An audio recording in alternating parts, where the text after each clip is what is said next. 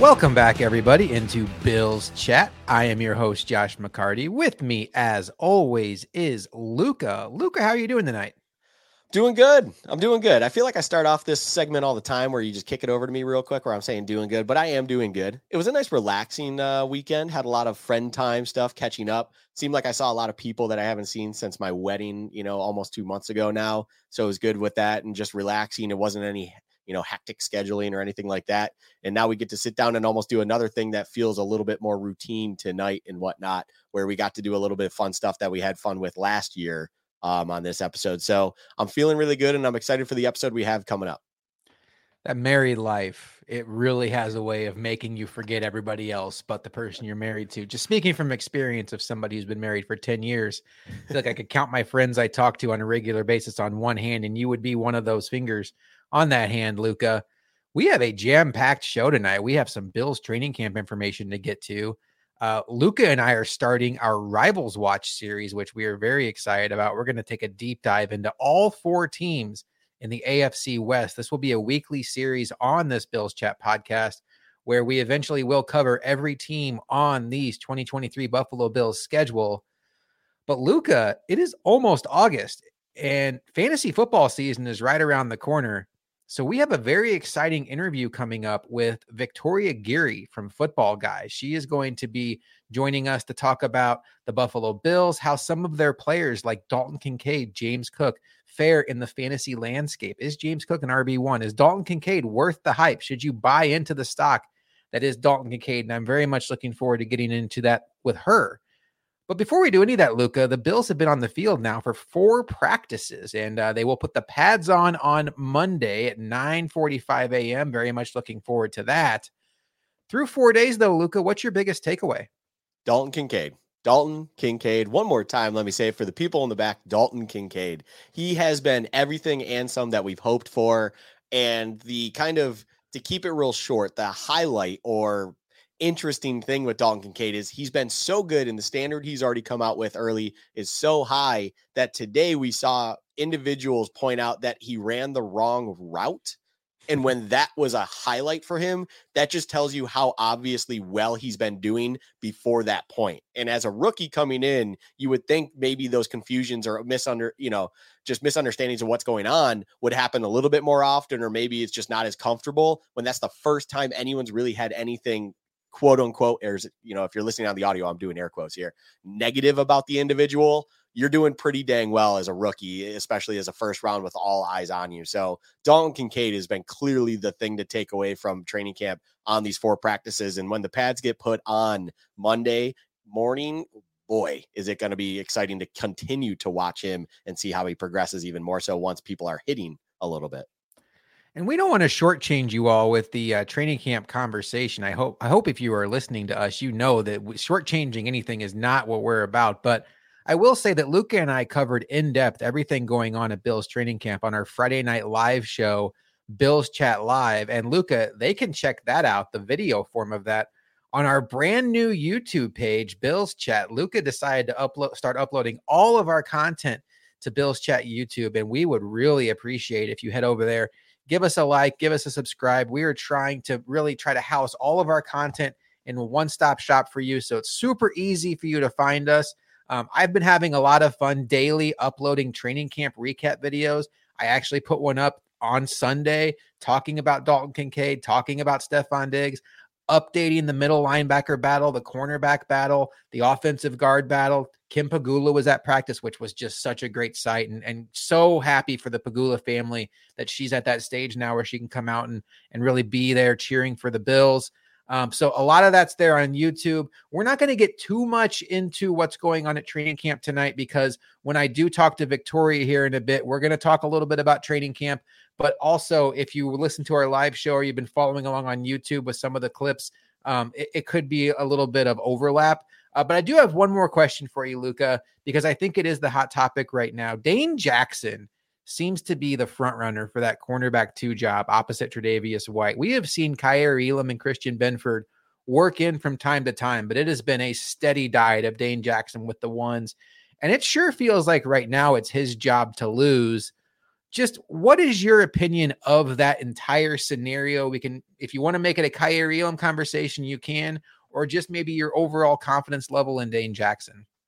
I'll do a couple little quick things on it. You know, we have now yet another practice where as this trend of Dane Jackson getting in majority of the snaps has happened. And then Sean McDermott talked again today about you have to earn it. You have to come in and earn it. And it's concerning rookies, vets, anyone. You have to come in and earn it. And it's naturally a little bit more difficult for a rookie or a second year guy to come in and take that job or kind of grasp hold of it in his mind. I think there's a standard that McDermott might have that is just higher than your average coach, or just maybe it's a standard of trust. It's something that goes along with just, if you have been in the system longer, if he can trust you as a man, as well as a player out there a little bit more than the person behind you, you have to kind of go above and beyond the usual standard to maybe win that job over said person. So now in this example, we're talking about Elam, we're talking about Benford over Dane Jackson, and they're just not able to kind of break through yet. Whether that will come later on in training camp, into the preseason, into the regular season, time will tell, of course. But I just think right now, unfortunately for Elam and Benford, they're just not able to break through that trust or that safety blanket feel that McDermott seems to have with Dane Jackson. And just nothing is kind of highlighting them over top of Dane Jackson. So now the only time you're seeing Kaiir Elam come in is even, it's always noted, Kaiir Elam got some time with the ones when Trey was on the sideline. Like, it's only when someone else is taking a break. And sadly, it's a little disappointing, or it's a little frustrating as a fan, I guess. But I don't mean that in any severe negative way. It's just sad because it's, you know, you have a first round pick, of course, in Elam, and then you have a fun kind of gem in Benford where you would like to see more time.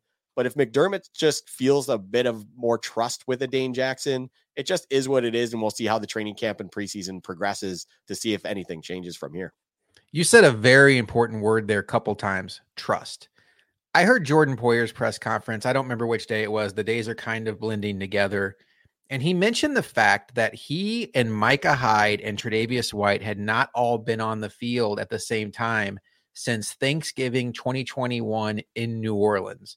And when you think about that, that is a long time for three all-pro players to not be on the field. And why am I bringing that up? Well, when you think about the Bills' secondary, he also mentioned the fact that the comfort level he has with Micah Hyde, the challenge last year playing alongside guys like Jaquan Johnson and DeMar Hamlin, and having the lack of knowing what your partner at safety is going to be doing. He talked about when he was in Cleveland, they may have even had a more talented secondary skill-wise, athleticism-wise, than what the Bills have now, but knowing where your brother is going to be on any given play. He said he and Micah have an unspoken language where they know exactly what they're going to do.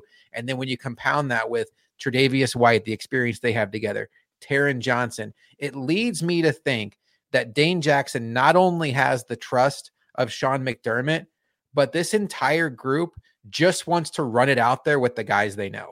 And it's Kaiir Elam could be great. Christian Benford could be great. But let's just give ourselves a shot with the guys we know so we can go out there and play fast, we can play free, and we can just see what it looks like. And for just listening to Jordan Poyer, Luca, it made me feel a lot better about it. But I do want to say, I know it seems like we're shortchanging the training camp conversation. That is not going to be the normal on Bills Chat. I would say that the majority of our Bills Chat podcasts going forward to the rest of this summer will be a good chunk on training camp before we ultimately transition into the next Rivals Watch series. It just so happens that we do have an interview guest coming up this week, and we cover a little bit of that with her. But next week, we have the Red and Blue scrimmage on Friday. So Luca and I will be all over that on Bills Chat Pod. And then we also we'll have a handful of days and pads to talk about. We'll be getting ready for that first preseason game coming up against the Colts. So we will have you covered on everything happening at Bills training camp. But Luca, I have one last question for you before we kick it off with the interview. Have you had your first fantasy football draft yet? No, not yet. I have not. I normally try to get in leagues where that doesn't come for some time because, you know, those early training camp injuries that then happen after your early preseason injuries that happen and you already drafted, those have kind of scorned me enough where it's like, yeah, no, I don't want to deal with that anymore. Yeah. Like, what do you do if you drafted Jonathan Taylor and now it sounds like he may not even be playing this year for the Colts? Exactly. We covered Jonathan Taylor. We covered Josh Jacobs. But more importantly for the Bills fans, Victoria Geary and I covered James Cook, Dalton Kincaid, all of the stars, all the important players on this Bills offense, what to expect from them, both in season long and dynasty.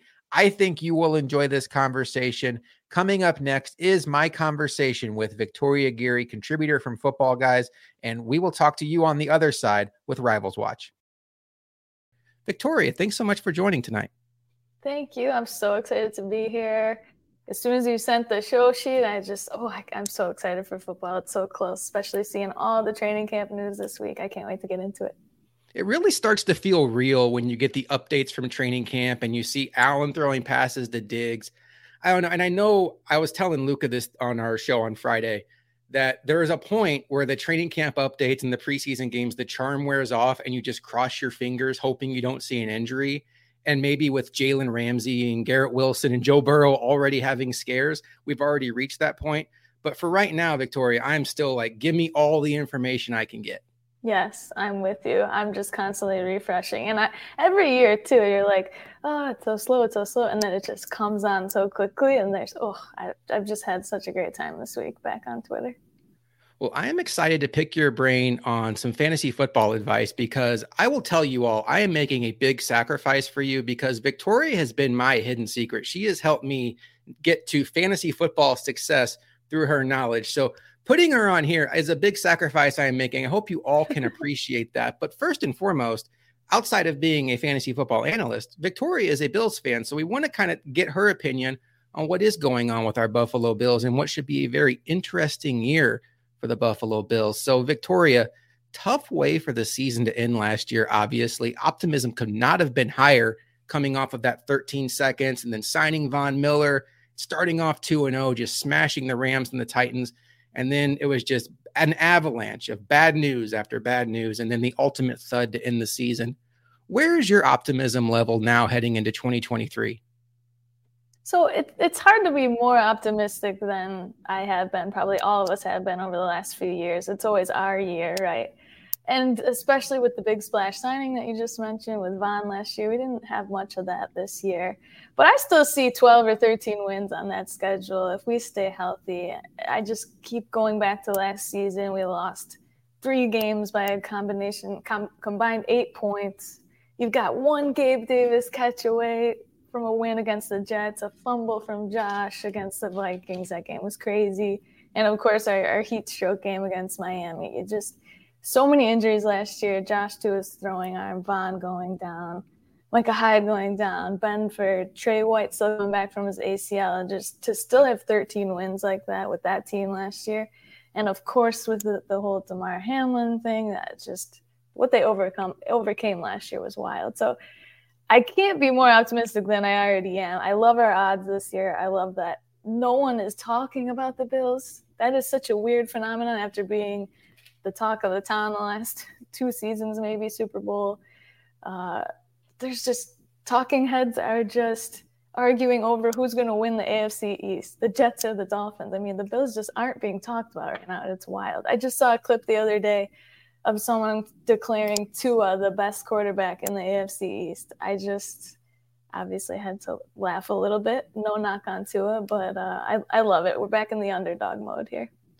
Yeah, I'm embracing that, because last offseason was a little overwhelming. There was a segment on NFL Network where every single panelist picked the Bills to win the Super Bowl.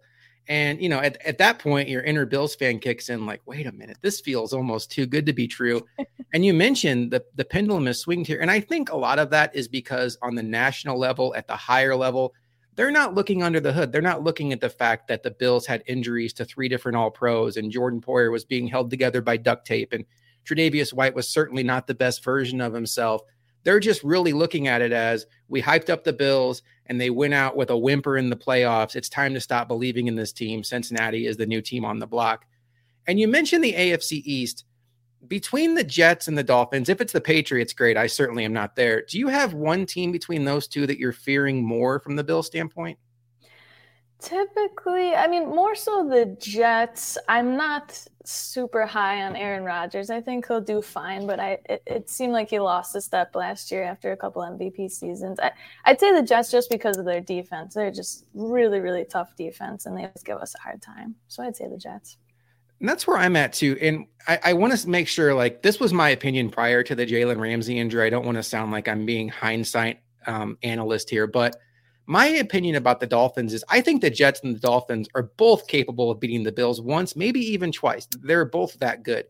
But to NFL good, playoff good, it's how can you do over a 17-game season? And I just see the Dolphins as much more combustible. They have Tua, who you don't know if he's going to make it a full season. They invested highly in Bradley Chubb, who's been a guy that's really struggled to stay on the field. And then some of their better players, Jalen Ramsey, maybe even Tyreek Hill, are starting to hit that age cliff where you wonder, are they going to tail off?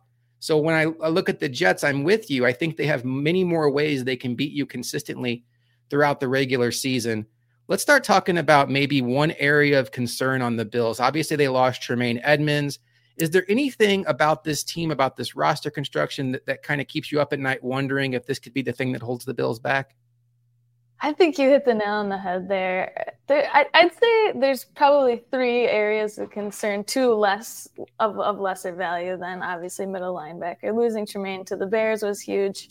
I hope that, you know, Matt Milano, those kind of guys, they can elevate the level of play with the guys around them.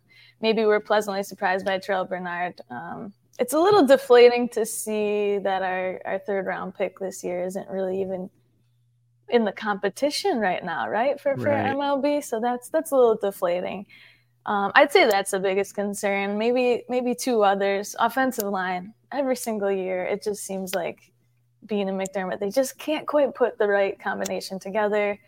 I think I saw reports Spencer Brown still getting blown up at camp, even by Groot recently. But I hope Osiris Torrance can step up and make, you know, an immediate impact for the O-line. We want to see Josh protected every single year. We say this. You have to protect 17. Yeah, and I think he was running the ones a couple of times this week in camp, Torrance. So, although I did see an interview with Mitch Morse, I think he said, don't read too much on who's on the field here. But, of course, we're going to get excited for that.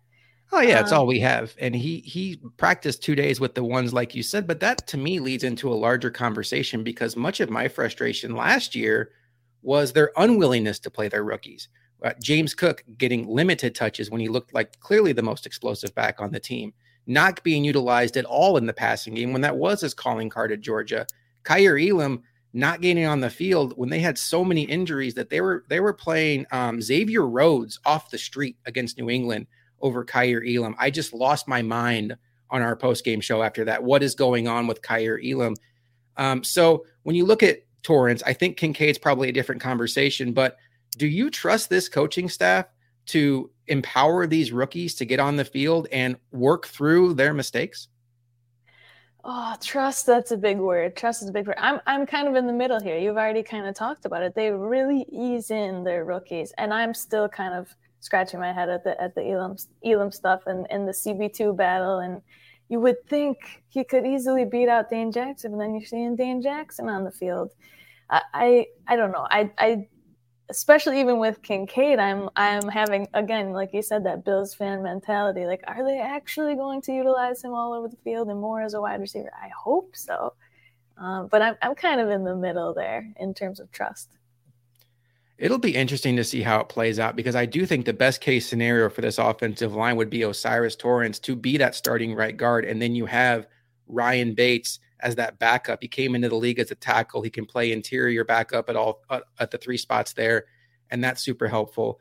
But you mentioned Dane Jackson, and that has been a talking point all week. And Victoria, my issue with Dane Jackson is much more about the fact that I feel like we know who he is. He's an okay starter. He's not going to kill you, but I feel like he's just one of those players that as a fan, you're always wanting more from. That if he's your starter, you're wanting a better outcome, maybe a Levi Wallace type. So it's only 3 days into camp. We all understand that. The pads haven't even come on yet. We're recording this prior to the practice on Sunday, just for FYI.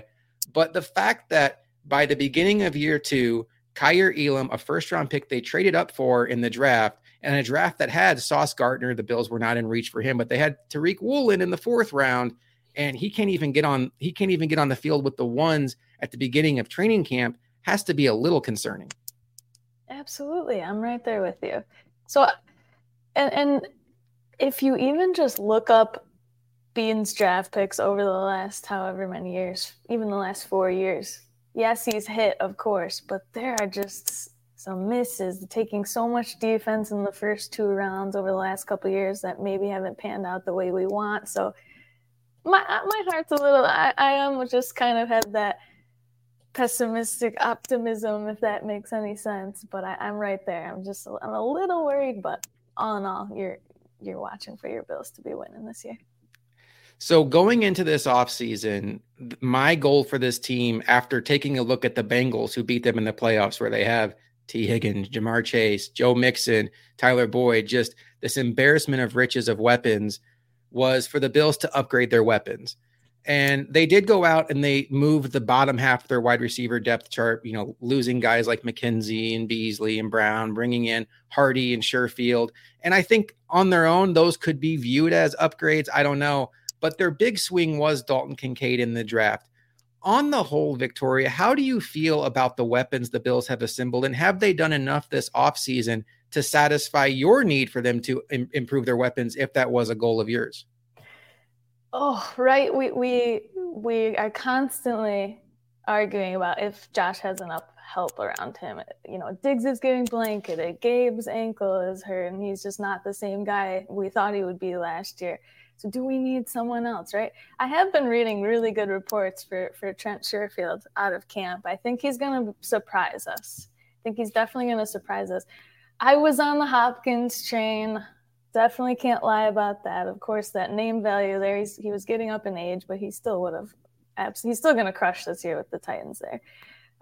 So I think so much of this answer – when we're looking at the end of this season, it's going to hinge and be emphasized by how much or how little of an impact that Dalton Kincaid will have on this offense, right? They seemingly put all their eggs in one basket because they are, you know, like you said, guys like Sherfield and Hardy, those are just, they're not camp bodies, but they're not guys that are going to blow it out of the water for our offense. So, you know, we want to see Kincaid just have an immediate impact on this offense. I want to see Gabe Davis come back and step up into a bigger role, but that remains to be seen. Year after year, we think that'll be the case, and he's just been that downfield playmaker. So I do, though, think we have enough playmakers to get the job done. I don't want to get too down on that, and I'm sure we'll talk a little bit more about Kincaid, but I'm just his glowing reports are coming out of camp for this kid, so I'm so excited to watch him. Well, as we transition now into some of these Bills weapons and how they look in the fantasy landscape, you mentioned Gabe Davis and how you'd like to see him more involved. Ken Dorsey and Gabe Davis this week came out and said that they think Gabe Davis has more meat on the bone in the underneath routes. He's been a high ADOT guy down the field, and Gabe Davis even said that, you know, those are less efficient passes, so his catch rate's going to go down. He did mention the ankle injury he had in the second week of the season that did hamper him as the season went on. And I understand all of that, but Joe Marino on Locked On Bills did a great job of kind of going back through Gabe Davis's career, even dating back to college, and just showing that his metrics on intermediate passes are not efficient routes. The quarterbacks do not have success consistently throwing to him on that 0 to 15 yard range. He's much more of a high ADOT guy. So what are your expectations fantasy wise? We can kind of blend into there here. Where do you see Gabe Davis as a fantasy football player? Obviously, that would also translate to success as a Bills player.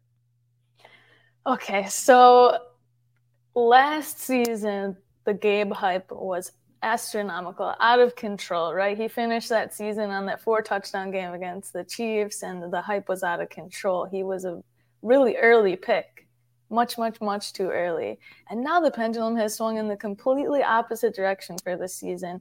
I just tweeted this a day or two ago. He's going as wide receiver 48 in drafts right now. That's late round 11 if you're on a 12-team redraft league.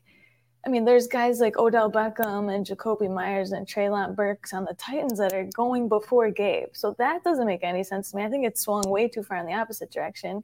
For context, last year he finished wide receiver 37 in points per game with his bum ankle. His catch rate was barely over 50%. I mean, but he's already being drafted over 10 spots higher than that. So I think he'll be a value this year, but I don't have the confidence, especially with, I love those stats you just gave on the intermediate passes. I don't have the confidence that he's some PPR monster that's going to finish as a wide receiver 2. I think he could finish still as wide receiver 3, but again, Kincaid might be taking a lot of those looks, some of the looks away. Not that Kincaid's going to be downfield, but I'm hoping he gets peppered with targets. So I think he'll still be a value in drafts, but I'm not so sure in terms of, I wouldn't bank on him being some fantasy superstar, but I'm definitely taking him at his value right now. It's wild. I think my issue with everything you said there about Gabe Davis, him finishing as wide receiver 37, is in a lot of ways, it kind of reminds me of Deshaun Jackson, or maybe even more recently, Mike Williams, where that's much more of a guy you want in best ball, where you don't have to figure out the weeks he's going to explode. You just put him on your roster. When he blows up, great. But when he goes 2 for 20, it doesn't burn you. Do you think there's a path for Gabe Davis to find that consistency? Because I think that the tone of this entire conversation when trying to figure out this Bills offense is somebody has a really good opportunity to shine in fantasy. They are going to throw the ball 600 times. Josh Allen is a superstar, and Stephon Diggs is going to get his 100 receptions, but somebody else has the opportunity to really step up and be that number 2 in a high-octane offense. And the fact that Gabe Davis is going in the 40s shows some hesitancy that he's going to be that guy, but to me, I still think he finishes second on this team in targets. I don't disagree there. Absolutely. I honestly I'm liking James Cook value a little bit more. I know a different position, but I think James Cook is going pretty late. I think I have this here somewhere, but especially you're hearing Dorsey talking about him being a 3-down back. I mean, they have more confidence in him this year. They're saying he's looking smooth as ever at camp. I personally, not going to lie, I thought, okay, we signed Damian Harris. Are they going to keep James Cook in that change of pace, third down pass catching role? And Damian Harris would come in and take the Singletary role. But the drumbeat's going the opposite way here. And I think James Cook is actually going in the RB 30 range. I'm going to check that now here. But I'd love James Cook value a little bit more. I know here's the problem with the Bills offense for fantasy, and it always has been. Diggs is going to eat, and then Josh spreads the ball around to countless numbers of places. So it's really hard to pinpoint who's going to be that number 2 that's going to be the second most valuable player on the offense there outside of Josh and Diggs. Yeah, let's talk about James Cook. I think he is a fascinating player to look at because I went back and pulled Devin Singletary's fantasy finishes from Fantasy Pros. And the highest he finished was running back 19, which, what is that, like mid-range RB2? And that was in 2021 when the team had really kind of given up on Zach Moss. And you saw the Bills' way of getting teams out of that too high safety look was just dumping down to Singletary. There's a Patriots game that sticks out in my brain where it feels like Allen just threw it to Singletary nonstop and they were just taking the check down. But still, I don't know. Singletary leaving this offense, there is an underrated 61 targets vacated there. And I also want to factor in the Nyheim Hines injury, Victoria, because I kind of thought all along that last season, while James Cook did do really well as a runner, there was a lot left there for him to achieve as a pass catcher. And maybe that just came down to trust and pass protection. And I was wondering, could that be a role that Nyheim Hines goes into and they still focused on James Cook, the runner? Well, now Nyheim Hines is gone. You know way better than me that passing game work has never been the calling card of Damian Harris. So almost by default, that puts James Cook in a situation where he could take on these targets. I did see that there's no Bills running back since LaShawn McCoy in 2017 that's had more than 188 carries. But on the whole, do you think there is an opportunity here for James Cook to finish as high as that running back 19 that we saw Devin Singletary finish in 2021? I think it's possible. It's going to be difficult, though, right? And you mentioned Shady McCoy. I think when he was crushing it for us back in 2016, 2017, he was getting at a minimum of like 15 carries a game, 4 or 5 targets a game. That's incredible target share and opportunity share. And Cook has never once had more than 14 carries last year. And he was really only, to your point, hovering around 2 receptions, targets per game. So that's the unfortunate part. We know the ceiling likely is just not high enough for James Cook to be a running back one. I won't say never, but I wouldn't put him out of the RB2 conversation, like you said, finishing top 24. And yes, I just confirmed he's going right now as RB30 off the board. That's decent value for one of the highest scoring offenses in the league. I mean, you've got in the same draft range, you've got guys like, I mean, Dalvin Cook, he hasn't even signed yet, and he's in the same range. You've got Antonio Gibson, A.J. Dillon, Brian Robinson. I would be probably taking James Cook over all of those guys. So his value's there. I just I don't know if he had the ceiling to finish RB1 like Shady did. Josh doesn't target running backs as much as they targeted Shady back in the day, so just don't think the ceiling's there. How much does Josh Allen, for lack of a better term, being a ball hog in the red zone factor in to the lack of interest in a Bills running back? Because much like Cam Newton, Josh Allen at any given play in the red zone can just keep it himself, take it in, and he's probably going to get up 7 to 10 touchdowns himself just on the ground. That's always been an argument in the fantasy community, that people are just always year after year hesitant to take the Bills starting running back. So a lot of people will say, okay, I'm going to take the Damian Harris value because his ADP is much, much, much more of a value than James Cook. And you just 2 years ago, I think 2021, Damian Harris had a 15 touchdown season. I mean, the guy has an opportunity for red zone. I think I'd be more scared about Harris taking away red zone touches from Cook more so than Josh, even though we know Josh is going to do his thing in the red zone as well. So the guy everybody wants to hear about, the number one draft pick, Dalton Kincaid. And when he was drafted, Victoria, I know you heard it, it's like, this is the next Travis Kelce. And he was going super high in dynasty drafts. But there's also the concern of you don't really see tight ends consistently come in and contribute right away. So just as far as short-term goes, we can talk about dynasty maybe next. But in 2023, what are your expectations for Dalton Kincaid?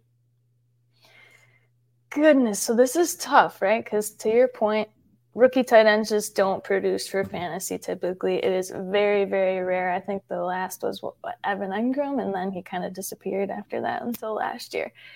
I'm buying the hype. I think the expectations are really high right now, though. I'd say realistic finish for him, maybe in the tight end 12 to 15 range.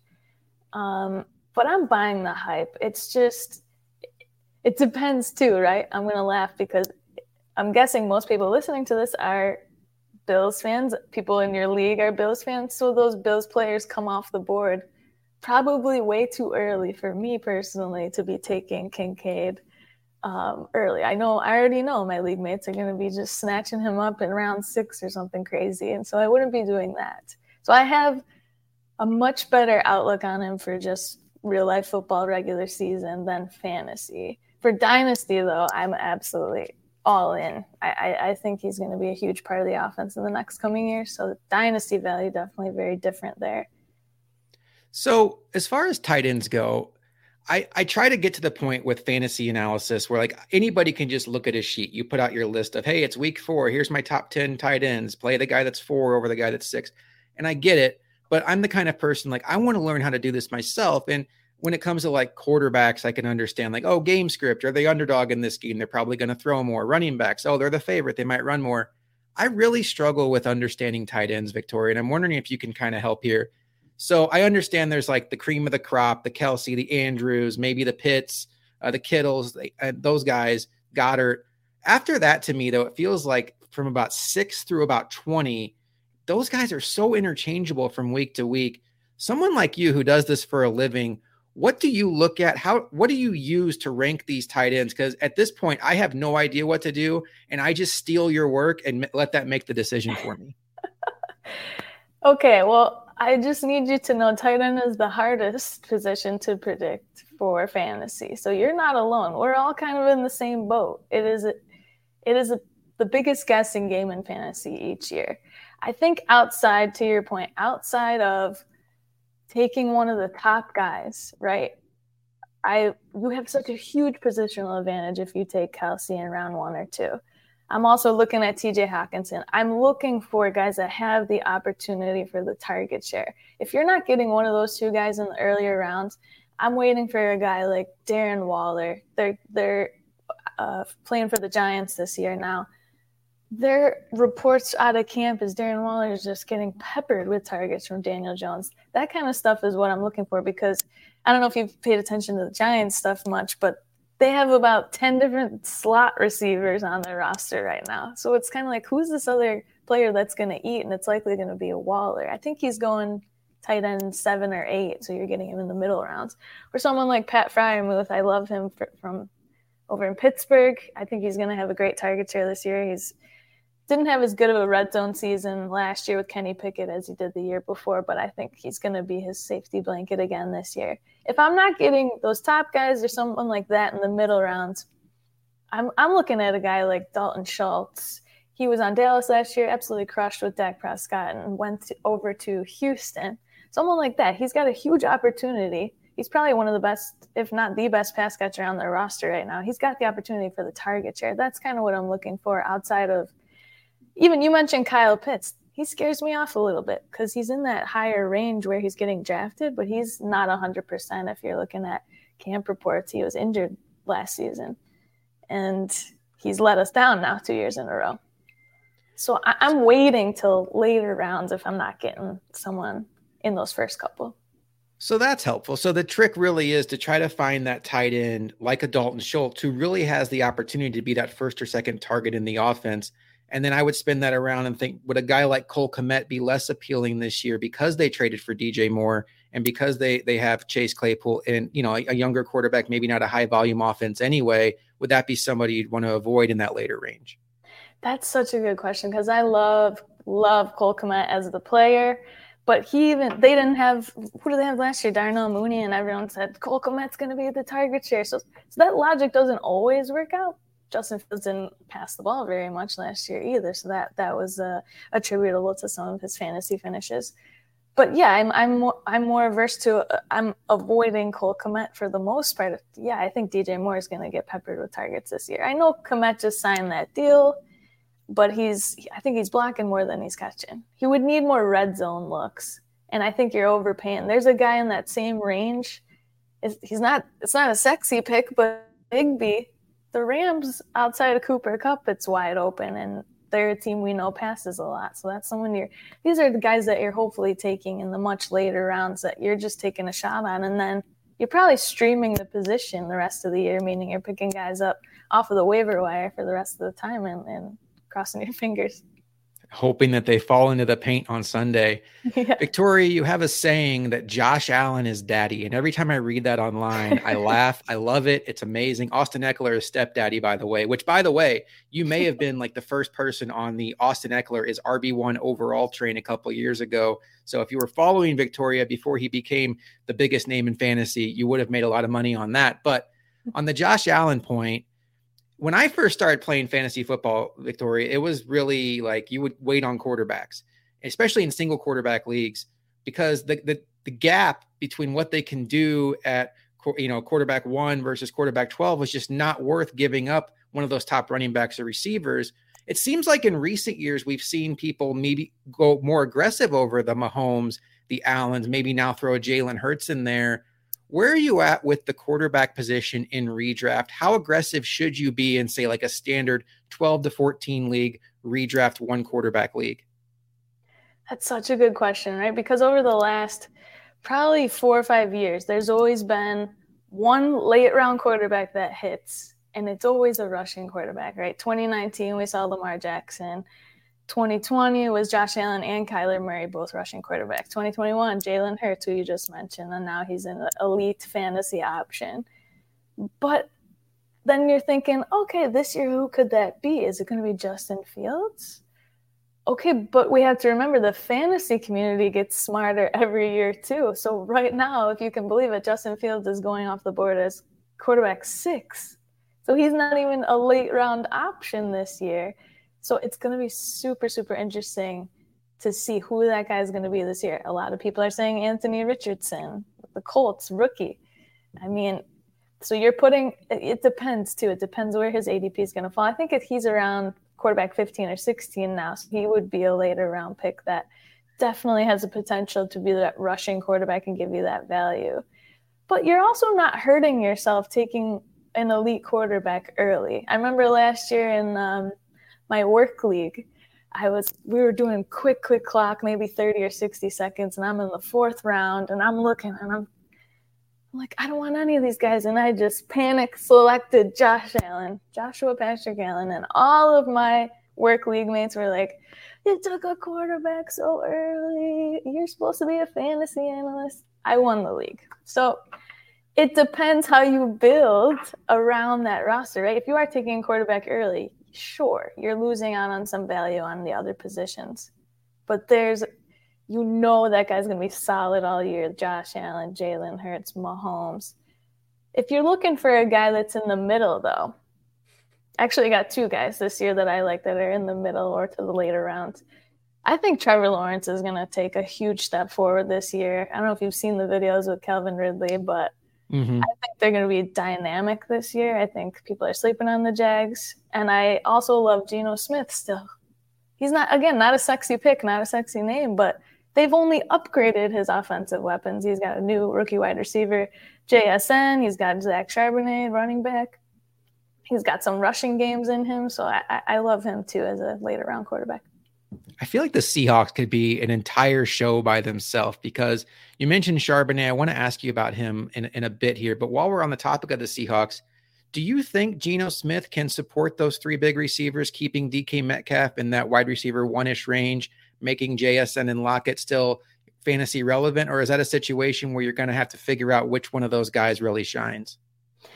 That's always such a tough question. It's a similar question on, for the Bengals, right? Tyler Boyd's always the last guy out of the picture. So who is it going to be? And of course, with the rookie hype, and I don't want to play down JSN's talent at all. The kid is going to be amazing.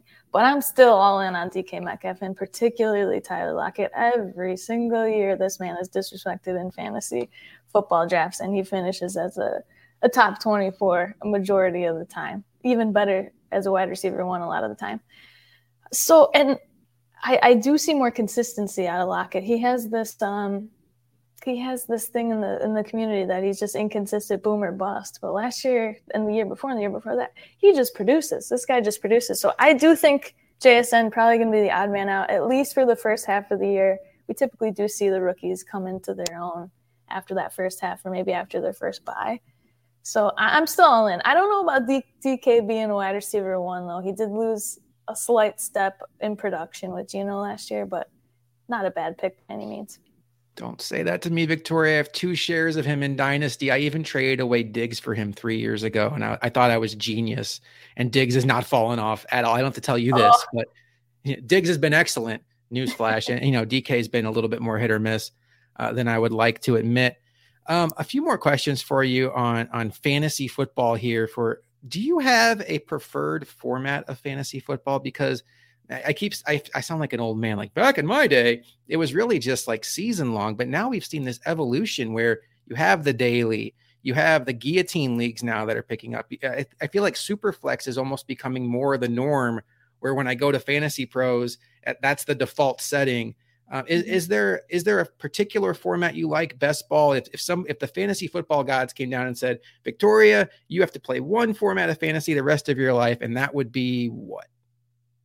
Oh, this is cookie cutter answer. It would be season long redraft. It's a hold a special place in my heart because I don't know if you've seen on Twitter, this guy made a gif of me of the Lion King scene of tossing Simba off the rock, but it's just a symbol that says Dynasty, just him tossing it. Because I'm just not a huge Dynasty fan. Of course I play in leagues, and it's just the having to pay attention at every second. There's always going to be someone in my Dynasty leagues that's more on top of it than me. So, but redraft, I'm locked in all season, so that's my favorite. But best ball, I love best ball. I think you can hammer off maybe 3, 4, 5 drafts before your actual season-long redraft home leagues to really get you in the groove of where ADP is at and just get those jitters out before your actual league and spend $3 or $5 on each draft and just have a good time. I enjoy Dynasty. I am with you, though. It feels like there's always that one person in the league who just, this is their full-time job. And like they are, it's the middle of February and they're analyzing if they want to send you Tyler Boyd for Chase Claypool. And I'm like, buddy, I have no idea what that's going to look like in August. I don't want to talk trades with you. So I'm the guy that just lets the trade sit. Yeah. That's probably bad. But so I have a couple more questions for you before we get you out of here, but I do have a confession to make. I have never admitted this on the podcast, but having maybe Josh Allen's biggest supporter on with me and a fantasy football expert in Victoria, it's time for me to come clean on this. We all have that moment in fantasy football in our lives that we regret and we still think about, like, if I'd only done this. I have this dynasty league, Victoria, that probably is built the way it is. Thanks to you. You have no idea who I was when I was building this team. I was just taking information you put out there and the Ball Blast team put out there. And I'm like, okay, I'm going to buy him. And I made every right move imaginable, all by luck. Like I wanted Sony Michel, but Nick Chubb fell to me. That worked out fantastic. I'm talking like Josh Allen quarterback, Christian McCaffrey, Saquon Barkley. This is a 16-team dynasty league.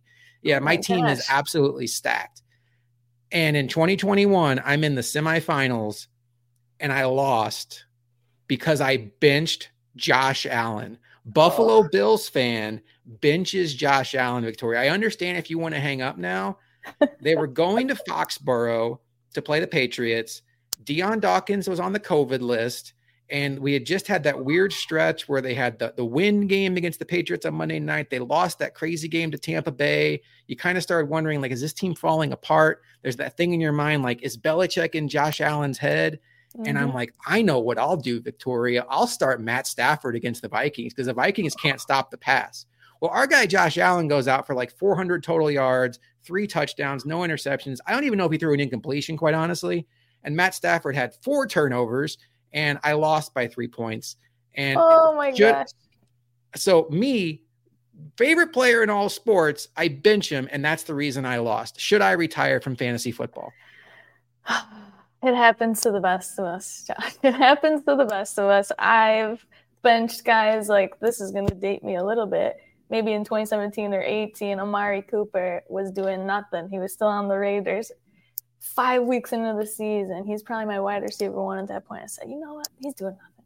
He goes off for, I think, 40 or 50 points that game, and I just said, what? We all have our moments. It happens. That's what makes it fun. That's why we keep going back every single year. So. And I am laughing thinking about you being in a work league. Like those people that you work with, they really have no idea. That'd be like me, like, stepping into the ring and boxing Mike Tyson. You seem like a really nice person, Victoria. I enjoy your work. I would not be in a fantasy league with you. That is not a fair fight. I know my strengths and weaknesses in life, and competing with someone like you in fantasy football is just not the path for me. But I do have a couple more questions for you. You mentioned the Seahawks. They must really hate fantasy football because they had a gem last year in Kenneth Walker, and they go out and draft Zach Charbonnet this year, who by all accounts, if he would have gone to the right spot, could have been in that RB1 conversation, RB2, super high dynasty buy, but now it muddies the waters. How do you see that Seattle Seahawks running back situation? Oh, you know, we know one thing, Pete Carroll is going to run the ball. Pete Carroll is going to run that ball. So I'm honestly less worried about Kenneth Walker than some of the community on Twitter and fantasy. So I just don't see Zach Charbonnet coming in and taking half of Kenneth Walker's workload. He'll certainly cut into it, but I think I'll look up while you maybe ask the next question, but I'm going to look up his value now in terms of the rankings. I just think people are way too down on Walker. He's just such a talented kid. Yeah, he's going rankings. He's around Aaron Jones, Jahmyr Gibbs, J.K. Dobbins, Miles Sanders. I like him in that range, to be honest. People are really high on Gibbs in Detroit, though. So, I sold out to get Gibbs in a dynasty league. It's not about me, though. So is that really the strategy at this time of year? You mentioned it with Lockett. You mentioned it the other way with Gabe Davis, where the hype was so strong last year that you were really buying him at his ceiling. Is it really trying to navigate the rankings, the ADP, and finding ways to buy guys at their floor, buy the dip, as they say? I think so. I mean, you're always going to have your bad picks or your good picks but in the middle to late rounds is where you're winning your draft, right? You're going to come out your first 3 or 4 picks and be obsessed with your team because these guys are studs, but you're winning your draft in those middle to late rounds. So you're just picking the value. I mean, I'm looking at this running back list right now. you've got guys like James Conner and Cam Akers going in the RB 20 to 25 range. These are guys that are going to be the clear-cut starters on their team and get a massive workload. So people might look at that and say, the Rams and the Cardinals, they're not going to be good this year, and think, I just want players on high-octane scoring offenses. That's not always the case either. James Robinson, undrafted running back on the Jags years ago, finished, I think, top 5, and they were a horrible team.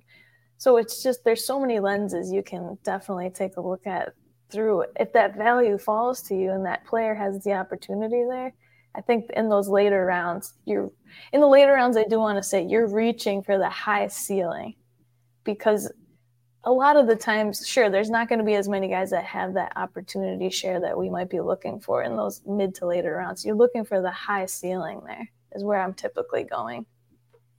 So last question for you, for folks that may have their drafts coming up right now this week. Josh Jacobs and Jonathan Taylor are two guys that at their best can win you the league. But right now, for different reasons, they're holding out or holding in Jonathan Taylor's case. How do you approach those players if you have a draft coming up? Oh, that's such a tough question. I mean, I was just in the Scott Fishbowl draft and thinking about those things, just waiting for a guy like, Evan Hall to drop to me. That's the new rookie running back on the Colts, or Eric Gray. So the hype is going to go up for those rookies. Well, that was for Saquon, and he signed now. But at the time when I was doing SFP, I took him. So you never know, right? That's a good example of, like, you're drafting now. Oh, Saquon might hold out. He signs. And so Eric Gray is on your roster now, and he may or may not have that value. For guys like Josh Jacobs and Jonathan Taylor, I don't think their backups, those rookie running backs, are going to shoot up draft boards, right?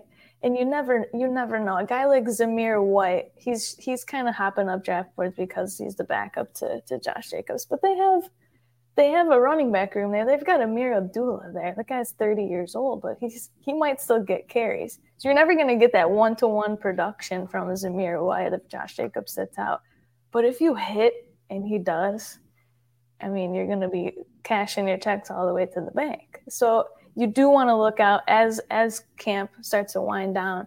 You do want to look out for those headlines, because you might grab a valuable backup running back that gets their shot if anything were to happen with those guys. I did see a tweet right before we hopped on here about the potential of them trading Jonathan Taylor. I just want to say I don't think that's going to happen at all. I think they'll work something out.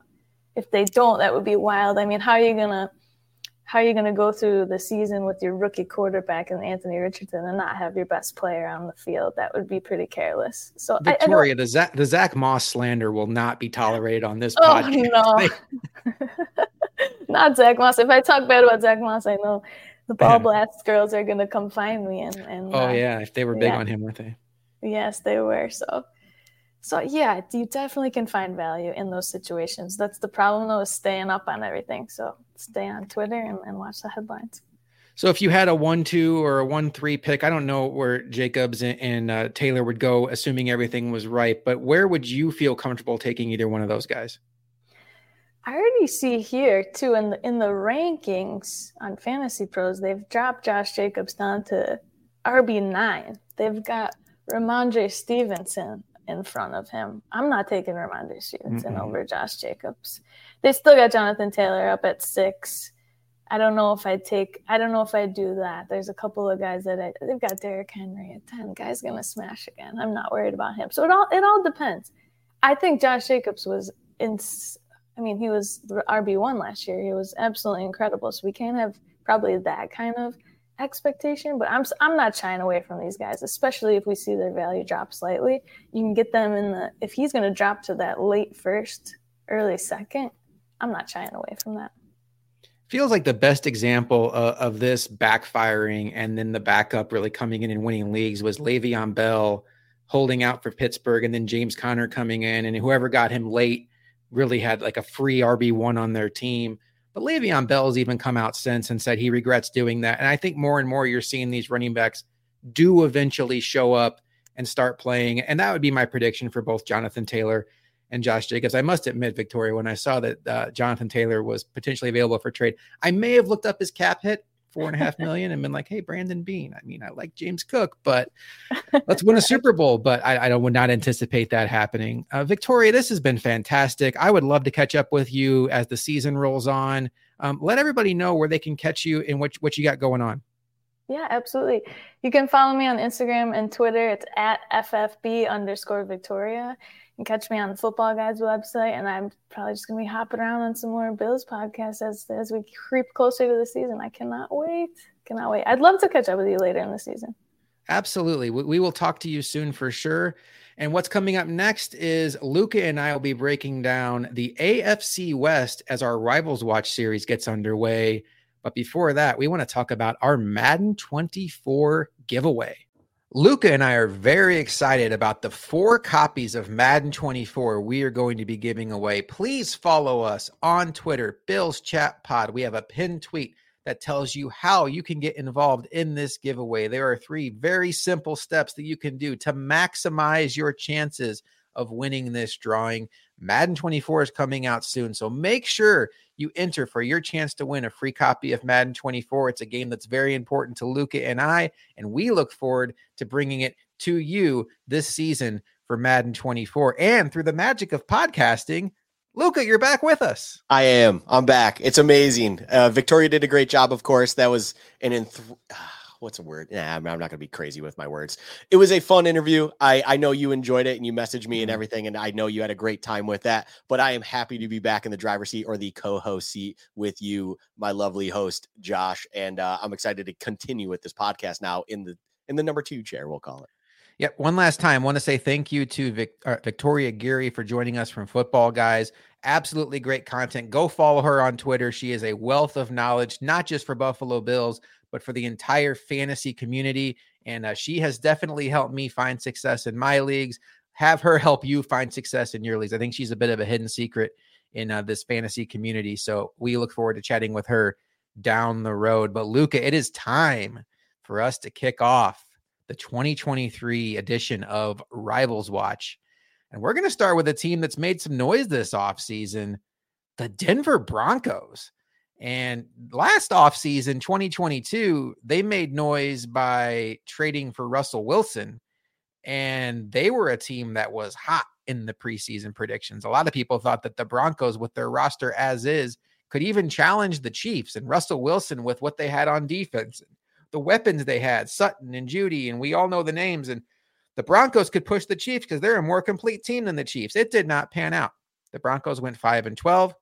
They had Nathaniel Hackett as their head coach for a grand total of 15 games before he was ultimately fired, relieved of his duties. And the Broncos went out this offseason and traded the farm for Sean Payton, the former head coach of the New Orleans Saints. And he inherits a team that last year was 21st in total offense, and they were 25th in total defense. A lot to work on.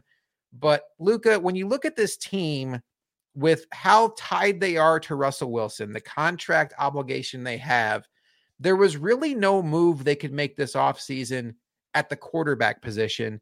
So I think you and I both understand why, if you're going to be in a situation where you're living with Russell Wilson, you might as well give him the best shot he can have to succeed. And it's hard to think of a better answer than Sean Payton. Yeah, well, you're so deeply invested, as you put it, with Russell Wilson. Just dig deeper to try to get out of that or get something out of that investment by then selling a little bit more, get kind of the crown jewel of coaching that was still available there with Sean Payton, and try to see what he can do and work his magic. Because of course you had all that success in New Orleans with Sean Payton, working with a future Hall of Fame quarterback in Drew Brees. Look, I'm not saying Russell Wilson is or is not a Hall of Fame quarterback. I think before last season, it definitely was tipping towards Hall of Fame. Now, after last season, there are question marks there. But it's rare that I will say this.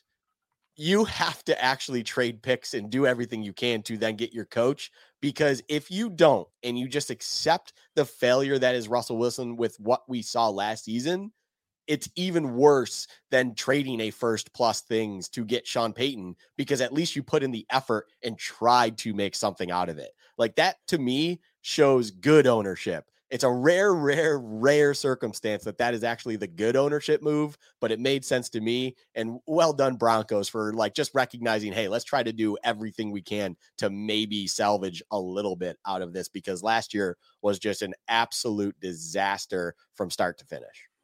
You know, my read on the situation was they didn't just trade for Russell Wilson, the quarterback. They pretty much made him the king of the organization. He had his own office. He had his own people in the building. And I think they needed a powerhouse head coach that comes in and outranks him in the organization. That's exactly what they got with Sean Payton, because, you know, he is used to working with superstar level players. He was a coordinator with Tony Romo under Bill Parcells, who did not bow to any player, and that's why his players loved him. He worked with Drew Brees. So I think this has a chance to work well, but it really is going to come down to Russell Wilson and how Sean Payton can unlock his skills. We can talk about what they've done this offseason a little bit, but I've been kind of reading up on the Broncos, and what it sounds to me like, Luca, is for years, we've gotten so used to Russell Wilson throwing maybe the prettiest deep ball in the entire sport, and that was just gone last year. And when you look at what Sean Payton has done historically in New Orleans, it's been a focus on the intermediate game, the short game. You think about Michael Thomas just catching 15 passes a game in New Orleans is what it felt like. It sounds like the Broncos are really going to concentrate heavy on the short game. They're not going to try to force bringing back the deep ball with Russell Wilson. It'll be there. They'll take their shots here and there, but they're not going to major in that. They are really going to focus on running the ball. Obviously, the health of Javonte Williams is paramount. They brought in Samaje Perine to help be that battering ram in the offense.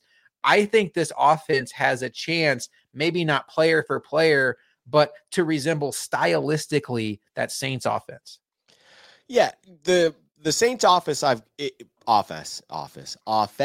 that I'm deriving this from, or trying to like picture it as being, is not quite the absolute end of Breeze in New Orleans, but like the season or two before that, the infamous Rams play conference final game comes to mind. That offense at that time was very short game based, while still having the ability to threaten you downfield.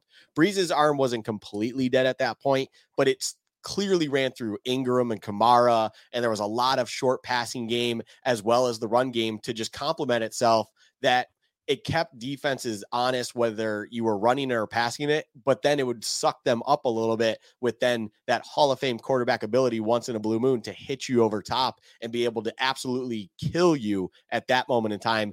And then, of course, Sean Payton just knows exactly when to do that. He knows the timing of that and everything of that nature. So that's kind of what I imagine Sean Payton's going to be trying to do with this offense. I think your read on that is right. That's kind of what I've been getting as well, especially when you see kind of where they've been rebuilding, who they've brought in, things of that have been going on. Like I see Marquez Callaway. Marquez Callaway isn't anything crazy. He's someone that understands what Sean Payton likes to do and was kind of that, hey, we're going to take a deep shot here because we've sucked in the defense a little bit much with all the short game passing, and maybe he's someone that can sneak behind. I think Denver already has players that can do that, but they might be a little bit noteworthy, or at least Marquez is a little bit more familiar with how Payton likes to do things. And maybe that's just another guy they can bring in to kind of familiarize KJ Hamler and the rest of the other guys who aren't familiar with it with then what Sean Payton's message is. So yeah, I think the offense in general with Sean Payton coming in will be night and day different from what we saw Denver as a team last year.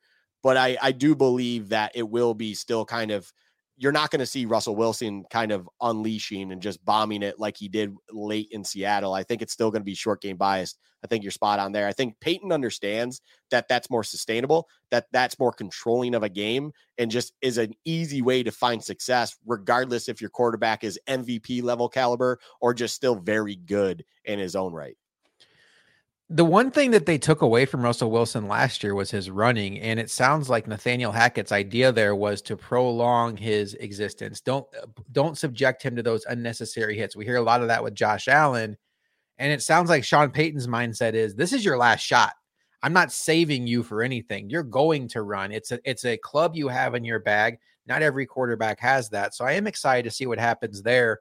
When you look at what they've done this offseason, Luca, it does look like they've made a concentrated effort to build around Russell Wilson. They invested heavily in their offensive line, going out and signing Ben Powers and Mike McGlinchey to big free agent deals. Ben Powers was a guy that a lot of Bills fans thought would be an ideal fit for them, but they just obviously couldn't afford him with the limited cap space they had.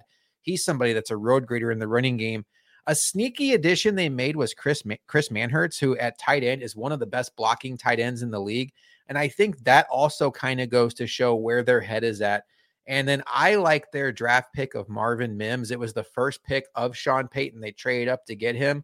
When you think about what they did in New Orleans, they had the play action off of a very strong run game with Kamara and Ingram. And then they had Kamara, and then they had Michael Thomas underneath. And then they had their deep ball guy, whether it was Ted Ginn or whoever that year, it was go deep, go deep. Your job is to draw the defense deep. And Marvin Mims is a perfect person for that role in this offense. And I can see Jerry Jeudy very easily fitting in to that Michael Thomas role.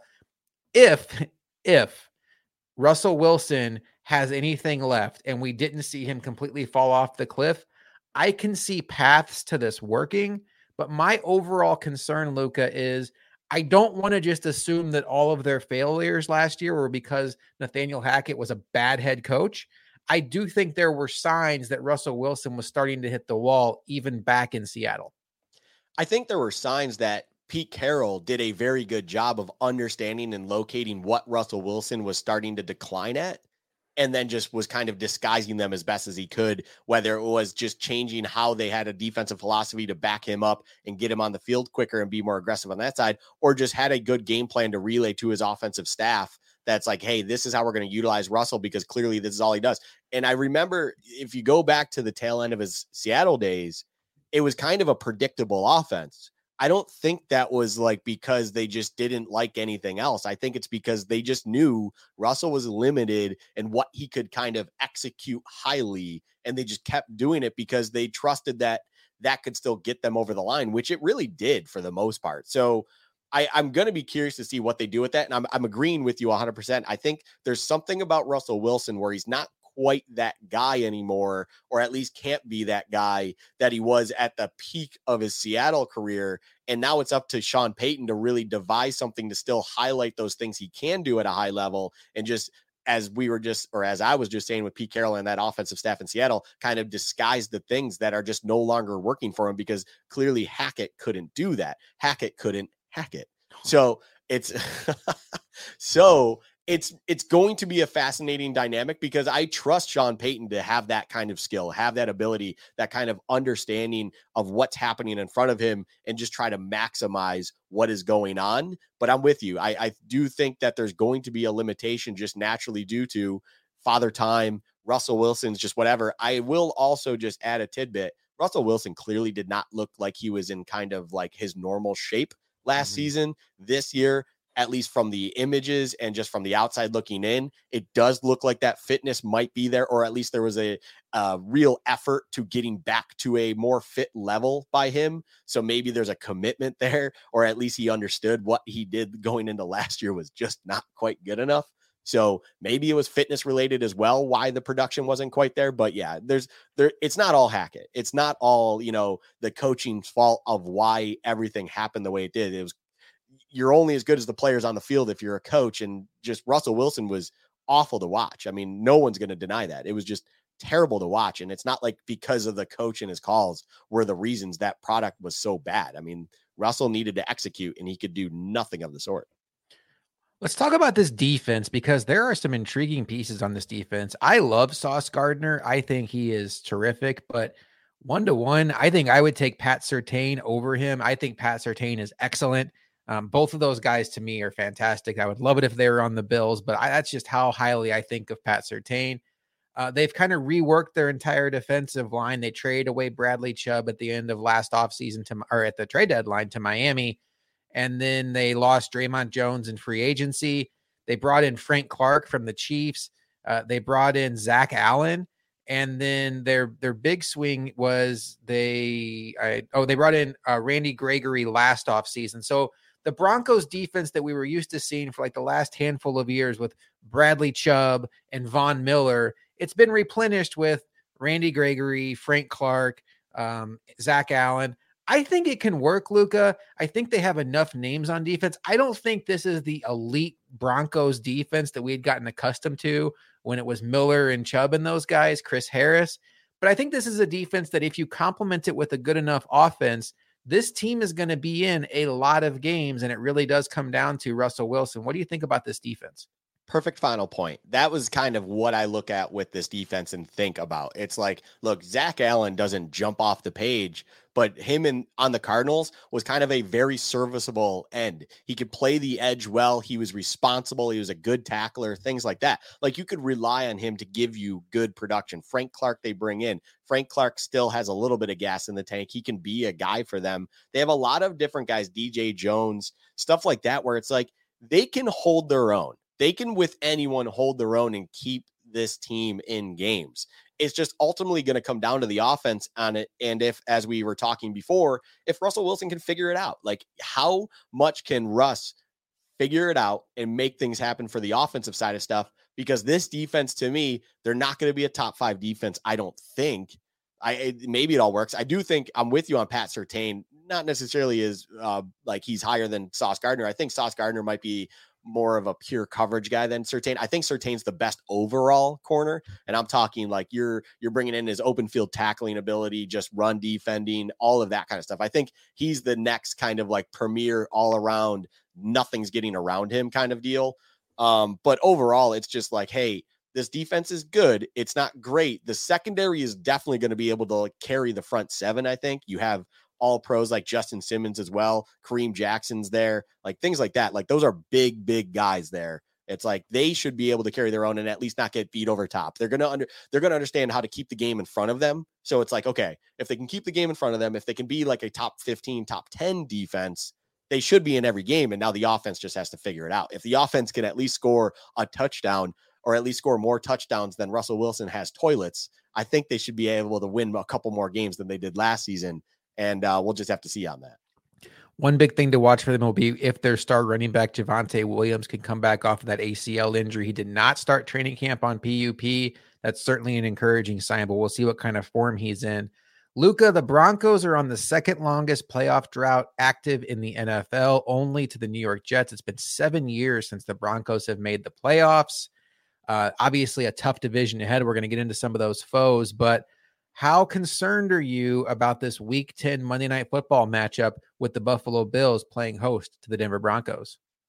I am concerned more than I would be if Sean Payton wasn't the head coach. And I say it in a very specific way like that. I mean, it's a pretty obvious way as well, but it's like, look, this team is not one that I'm really concerned about. I just think it needs the proper guidance. It needs to be coached well.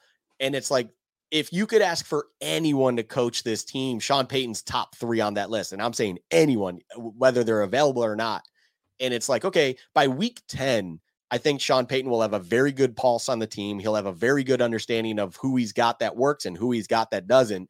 And by that point in time, you would think a team would be a well-oiled machine, barring injuries, that they would have figured it out. So by that point in time, they're coming in understanding what the message has been from Payton. They kind of understand the playbook when it comes to the offensive side of the ball, you would think. So it's like from there, sitting here in late July, come August, it's like, is it going to be good enough? It could.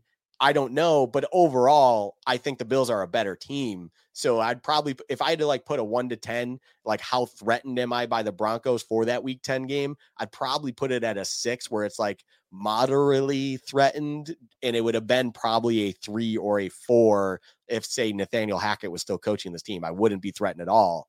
It's just the Sean Payton factor is a real thing. And being that it is all the way down to week 10, as long as they stay healthy, they should have that figured out, or at least Sean Payton should have things figured out and at least getting the most out of this team at that point. I like the fact for the Bills that this game is week 10, because I think if you're going to play the Broncos early in the year, there's a chance that Sean Payton's going to throw things at you that just, quite frankly, were not on film last year. And they're going to be a hard team to prepare for. By week 10, all the tricks will be out of the bag, and it will come down to how much skill is left in that team and who matches up better. I'm not overly concerned about this game. I see the path for the Broncos being decent. In my mind, Luca, this is a team that looks to me from the outside of kind of already planning for life after Russell Wilson. You look at some of the free agency moves they made bolstering their offensive line. It looks to me like a team that kind of understands they could be in the quarterback market next offseason, and they want to surround them with good offensive linemen like a McGlinchey, like a Powers. They hope they have a good running game with Williams and Pirine. They should have good weapons there with Judy, Sutton, and hopefully Mims. And obviously Sean Payton would be an awesome coach for a young quarterback. But the $1 million question, Luke, is what will the Broncos' record be in 2023? I think I'm going to come in a little high here. I think the Broncos are going to bounce back in a way that'll surprise a few people. Overall, I think they're going to be 10-7. The reason I get to that 10 wins, though, if you really break down their schedule, it is a quite easy schedule. I think they win the games they should win, and they're going to lose the games they should lose. The Bills game is a game they should lose. I think they will end up losing that game. And then, you know, 2 games against the Chiefs, those are losses. I think they got to win over the Chargers in there just because the Chargers might Charger themselves, you know, not to kind of get ahead of ourselves because the Chargers will be coming up later in this episode. But overall, I think the Broncos will be better than what we saw last season, but overall just kind of win the games they should, lose the games we expect them to, and just go on with their day. Is 10-7 going to be enough to make the playoffs? We will have to wait and see. That's really on the fringe. I just don't see them necessarily as a playoff team, but I don't see them as a bad team either. They're kind of just an average at best, maybe slightly above average, and kind of will just go on with their business week on, week out. And so we'll have to see how it goes and things like that. But 10-7 is kind of where I have them pegged. I'm going to flip it. I'm going to go 7-10. They remind me of maybe a drought Bills team where they start off hot. I think I could see the Broncos winning some games early, and you're like, oh, look at Sean Payton, coach of the year. But eventually cream rises to the top. They're going to have to play the Chiefs twice. I'm not as confident they'll get one from the Chargers. The Bills are obviously a super tough out. And, you know, the Jets and the Dolphins, I think, outclass the Broncos if they play up to their level. So I think it will be tough for the Broncos to win a bunch of games. But it'll be interesting to see. They are certainly a team, with some of the comments Sean Payton made recently, that has a bit of a spotlight on them as we kind of see how Russell Wilson finishes up his career. Because you brought up a great point. He has a path here to finish his career in a certain way that does get him to Canton. And it doesn't have to be him hoisting a Super Bowl trophy for the Broncos. Just stack a couple successful seasons together, and I think he's in that conversation. But right now, I think the way it went last year, he needs to have a bounce back year to really, really push that conversation forward. Speaking of pushing conversations forward, Luca, let's talk about the Broncos division rival, the Las Vegas Raiders. And I got to tell you, it's right in front of me. It says Las Vegas, and in my brain, I still want to say Oakland. So that says a lot about me. It says a lot about where my brain's at. And quite frankly, it probably says a lot about my intelligence level. You wrote out Las Vegas in front of me, and I had to really think about it for a second. 6-11 last year, third in the division. But quite honestly, Luca, it's almost irrelevant to talk about too much that happened with the Raiders last year because they made a change at the most important position, quarterback, despite being the 11th overall offense in the entire sport. Derek Carr out, Jimmy G in. We're going to get into the nuts and bolts of this team, but let's just start right there. What do you think about that swap? That's Josh McDaniels making an executive decision, both because of money and because what he wants out of this offense. I think overall, I think it's more about money naturally. I think there was obviously a huge sum of money due for Derek Carr, and it just made absolutely no sense as a business to pay him that said amount of money. But then it was just kind of that easy crutch to lean on where it's like, hey, because we don't want to pay you this, they gave him that deadline. They eventually released him. And it's like, now we can just go get a guy that Josh McDaniels is comfortable with, happy with, that can run the offense that he wants to run. And it just so happened that Jimmy G was going to hit the market and come right on over. And Jimmy G is naturally familiar with what Josh McDaniels likes to do. So it just kind of like things lined up for McDaniels. And it just, even before it happened, I think the media, ourselves, everyone kind of saw the writing on the wall, both for Carr and Jimmy G, and this switch to happen in Las Vegas at the quarterback position.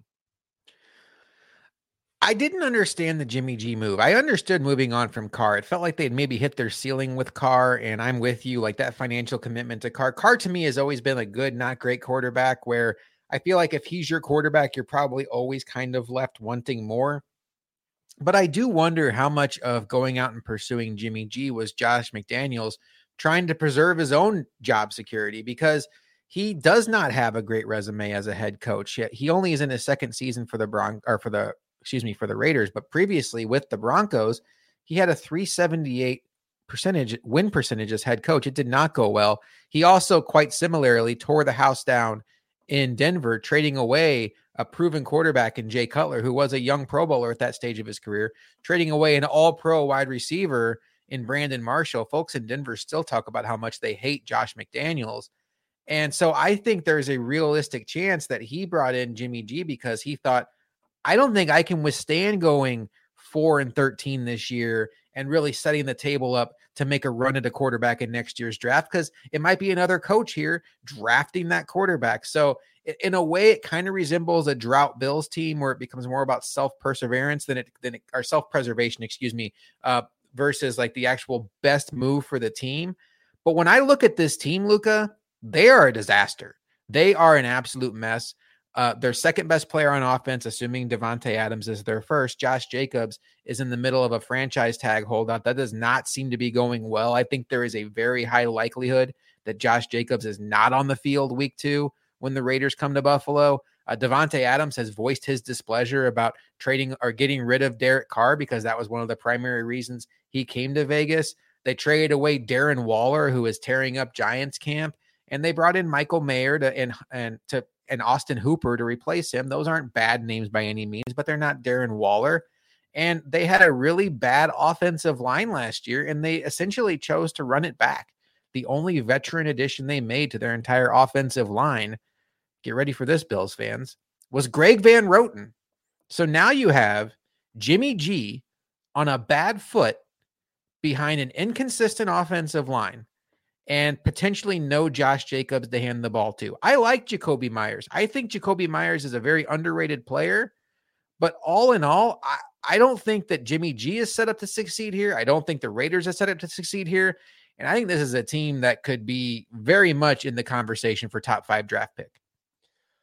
It's a fair assessment to make. It is like, I'm trying to be the optimistic lens here because you definitely came down on them very quickly.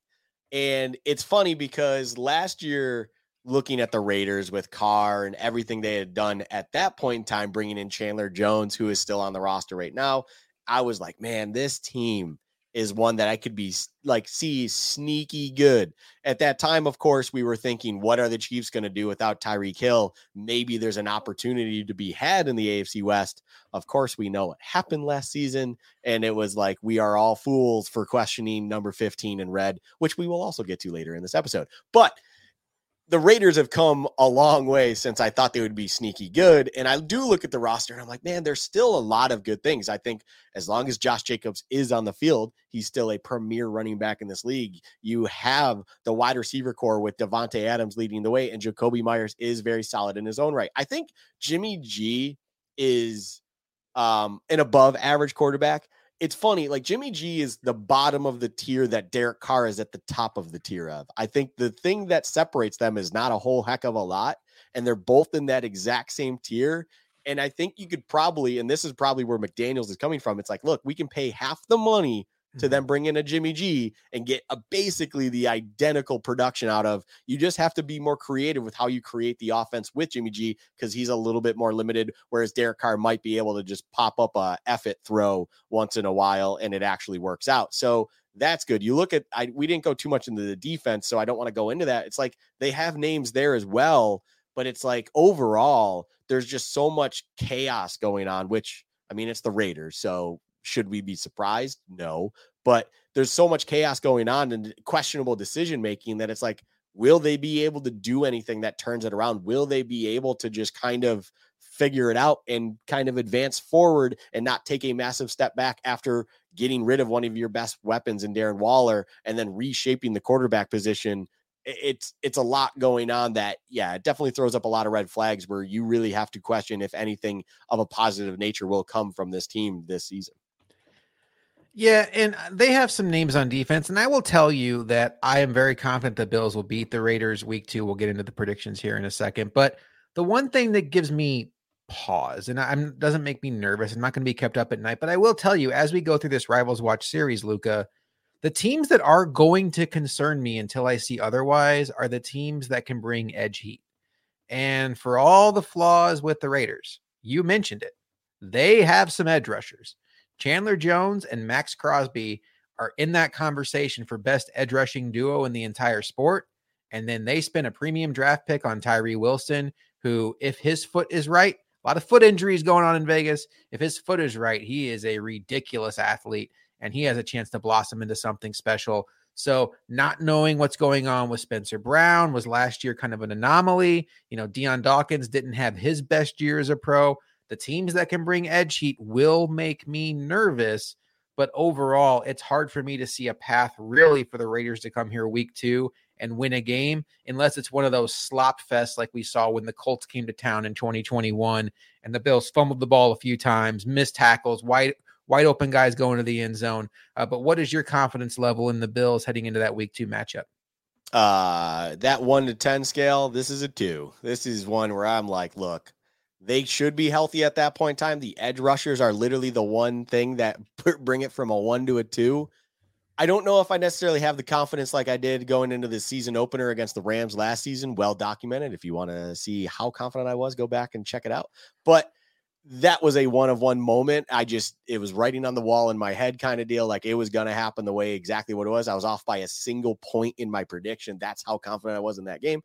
I'm not confident to give a score prediction. It's a week 2 game to begin with, but overall, I mean, this would be, I don't want to call it cataclysmic if the Bills lost this matchup, but it's like, look, it's approaching that, especially if they were able to do the job week 1 in New York, kind of hush the haters and hush the New York Jets hype that is happening right now, and then come into this game and just have that massive letdown. Like that's what it would be, is a massive letdown and questioning a lot of different things. If you were to able to take care of it week 1, and then on a little bit of a short week, all of a sudden not be able to take care of business against this subpar Raiders team. I'm trying to be polite to them. You know, it's like, look, there are some guys I like on that team as, you know, individual players, but yeah, it's a 2. It's like I'm not worried whatsoever at this point in time about this game. I guess the other thing that would maybe give me slight concern is that they have some dudes in their wide receiver core. Like Devontae Adams can wreck a game, and you know, Tre'Davious White sounds like he's doing well in training camp so far, but I mean, Devontae Adams is a different breed, and you know, I like Jacoby Myers a lot. I think Hunter Renfrow can get some stuff going in the slot. So, you know, if Josh Jacobs is back, then they do have some weapons. It really depends on, is Jimmy G healthy? He's practicing. We mentioned that. But overall, Luca, I think we covered the Raiders pretty well, but it's time for you to give your Raiders record prediction. The Raiders were 6-11 last year. Some found it shockingly disappointing, mine included. I just went right back to it. 6-11. It feels like a 6-11 team. They're not going to quite be potentially a top 5 pick. They're going to be just on the outskirts of that, at that 6-11, but it feels like this team is going nowhere. So why not just have them do exactly the same thing? Why not have them just duplicate all the kind of unfortunate circumstances that happened last season? Overall, they're going to be a 6-11 team. You'll probably see a McDaniels firing at some point if they do have a 6-11 season. And it's there's nothing about this team that screams success to me. It's like, look, you're relying on kind of Marcus Epps, who's not the greatest safety, and if he can't play, then Jaquan Johnson, a guy we are very familiar with, is going to have to get some game time. That's not exactly a confident backup you have there. Like, there's no depth to this team, although if you need depth, you've probably already gotten yourself into some issues in the first place. You have a Josh Jacobs concern, which is their biggest offensive weapon. It's the key to the offense. It's the key to a Jimmy G offense. You need that running back threat. If he's not there for the early stretch of the season, you're not getting what you need out of Amir Abdullah or Brandon Bolden. That's just not going to happen. I mean, they're going to rely on Zamir White in his second year. I don't know. I just don't see it. So yeah, 6-11. Yeah, that's kind of where I'm at too. I'll go 5-12. I give Jimmy G credit if he can play a full 17. I wouldn't predict he does, but I think he's the kind of quarterback that can keep a team in a game and steal a couple games. But this roster is pretty deficient. There's not a lot of talent on it besides the few of the high name guys we mentioned. And I think this is kind of a combustible situation. I would not anticipate that they come and beat the Bills in the Bills home opener going across country. Like Luca mentioned, if that were to happen, that would be a really, really bad sign for a team that is trying to prove the doubters wrong to come out in September and lose a game to these Las Vegas Raiders. Let's talk about a team that I'm super excited to get into, the Los Angeles Chargers, Luca. And I'll line them up here. I'll kind of go through the overview, but I'm really excited to make a point about how much they remind me of the Bills. But I will get to that in a bit. That's kind of a teaser. But they are coached by head coach Brandon Staley, who has a record with them of 19-14. He's going into his third year. Interesting note on Staley. When he was hired 2 years ago after the 2020 season, it sure sounded like Brian Daboll was the front runner. And then the Bills beat the Baltimore Ravens in the divisional round, and Brandon Staley was hired 2 days later. And I wonder, Luca, before we even get any more into this, do you think this was a situation where the Chargers panicked, got impatient, saw coordinators getting hired with new coaching staffs, and were like, we've seen teams do this before. We can't afford to wait another week. And if the Bills go to the Super Bowl, we're waiting 2 or 3 more weeks. We just got to get our guy now. And what a misstep that would be if that's what cost them Brian Daboll. I think impatience is kind of the key. I think the owners and the organization just were impatient, and they already liked the interview that they had with Brandon Staley. I think they probably did like a few things about him, and I wonder if the Bills beating the Ravens then had them readdress things a little bit. We're like, are we comfortable with Brandon Staley? Then the responses were yes. And then they just made the decision to pull the trigger and hire Brandon Staley with the unknown of, are they going to be able to get Brian Daboll? And that would be would that be what a screw up that would be, honestly. I'm not exactly the biggest Staley fan. We'll get into it further.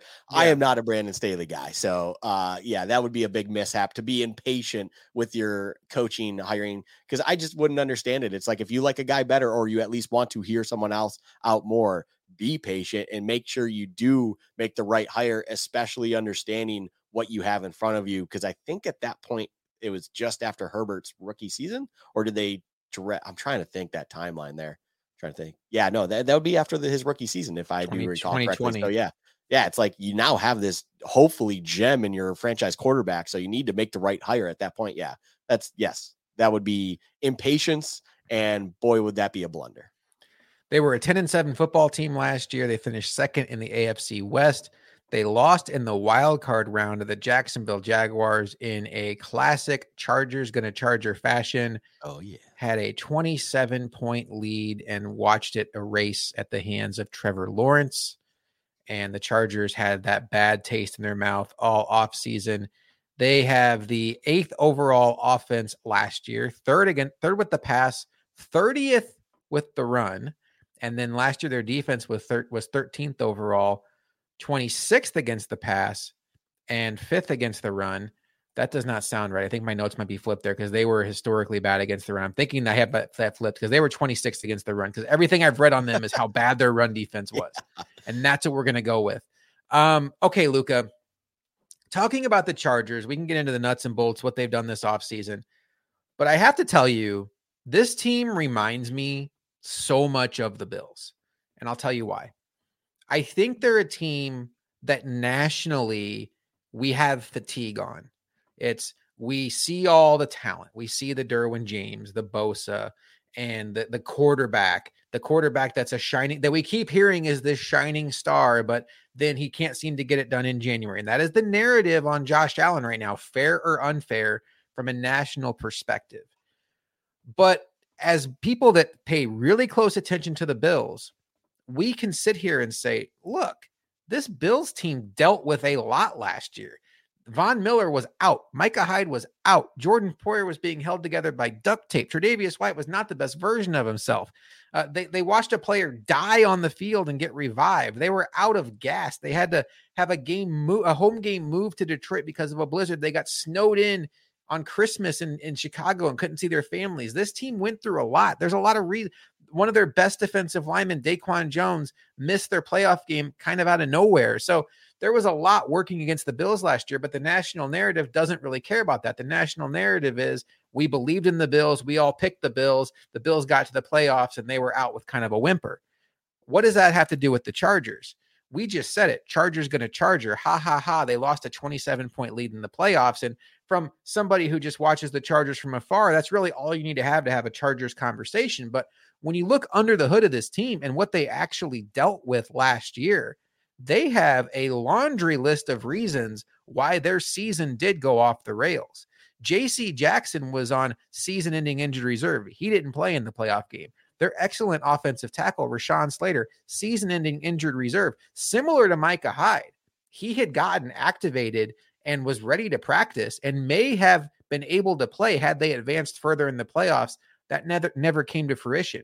Joey Bosa was on IR from October 2nd to January 1st. He was not the best version of himself in the playoffs.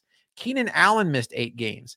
Derwin James missed 3 games. They had 15 players on IR by the end of the season.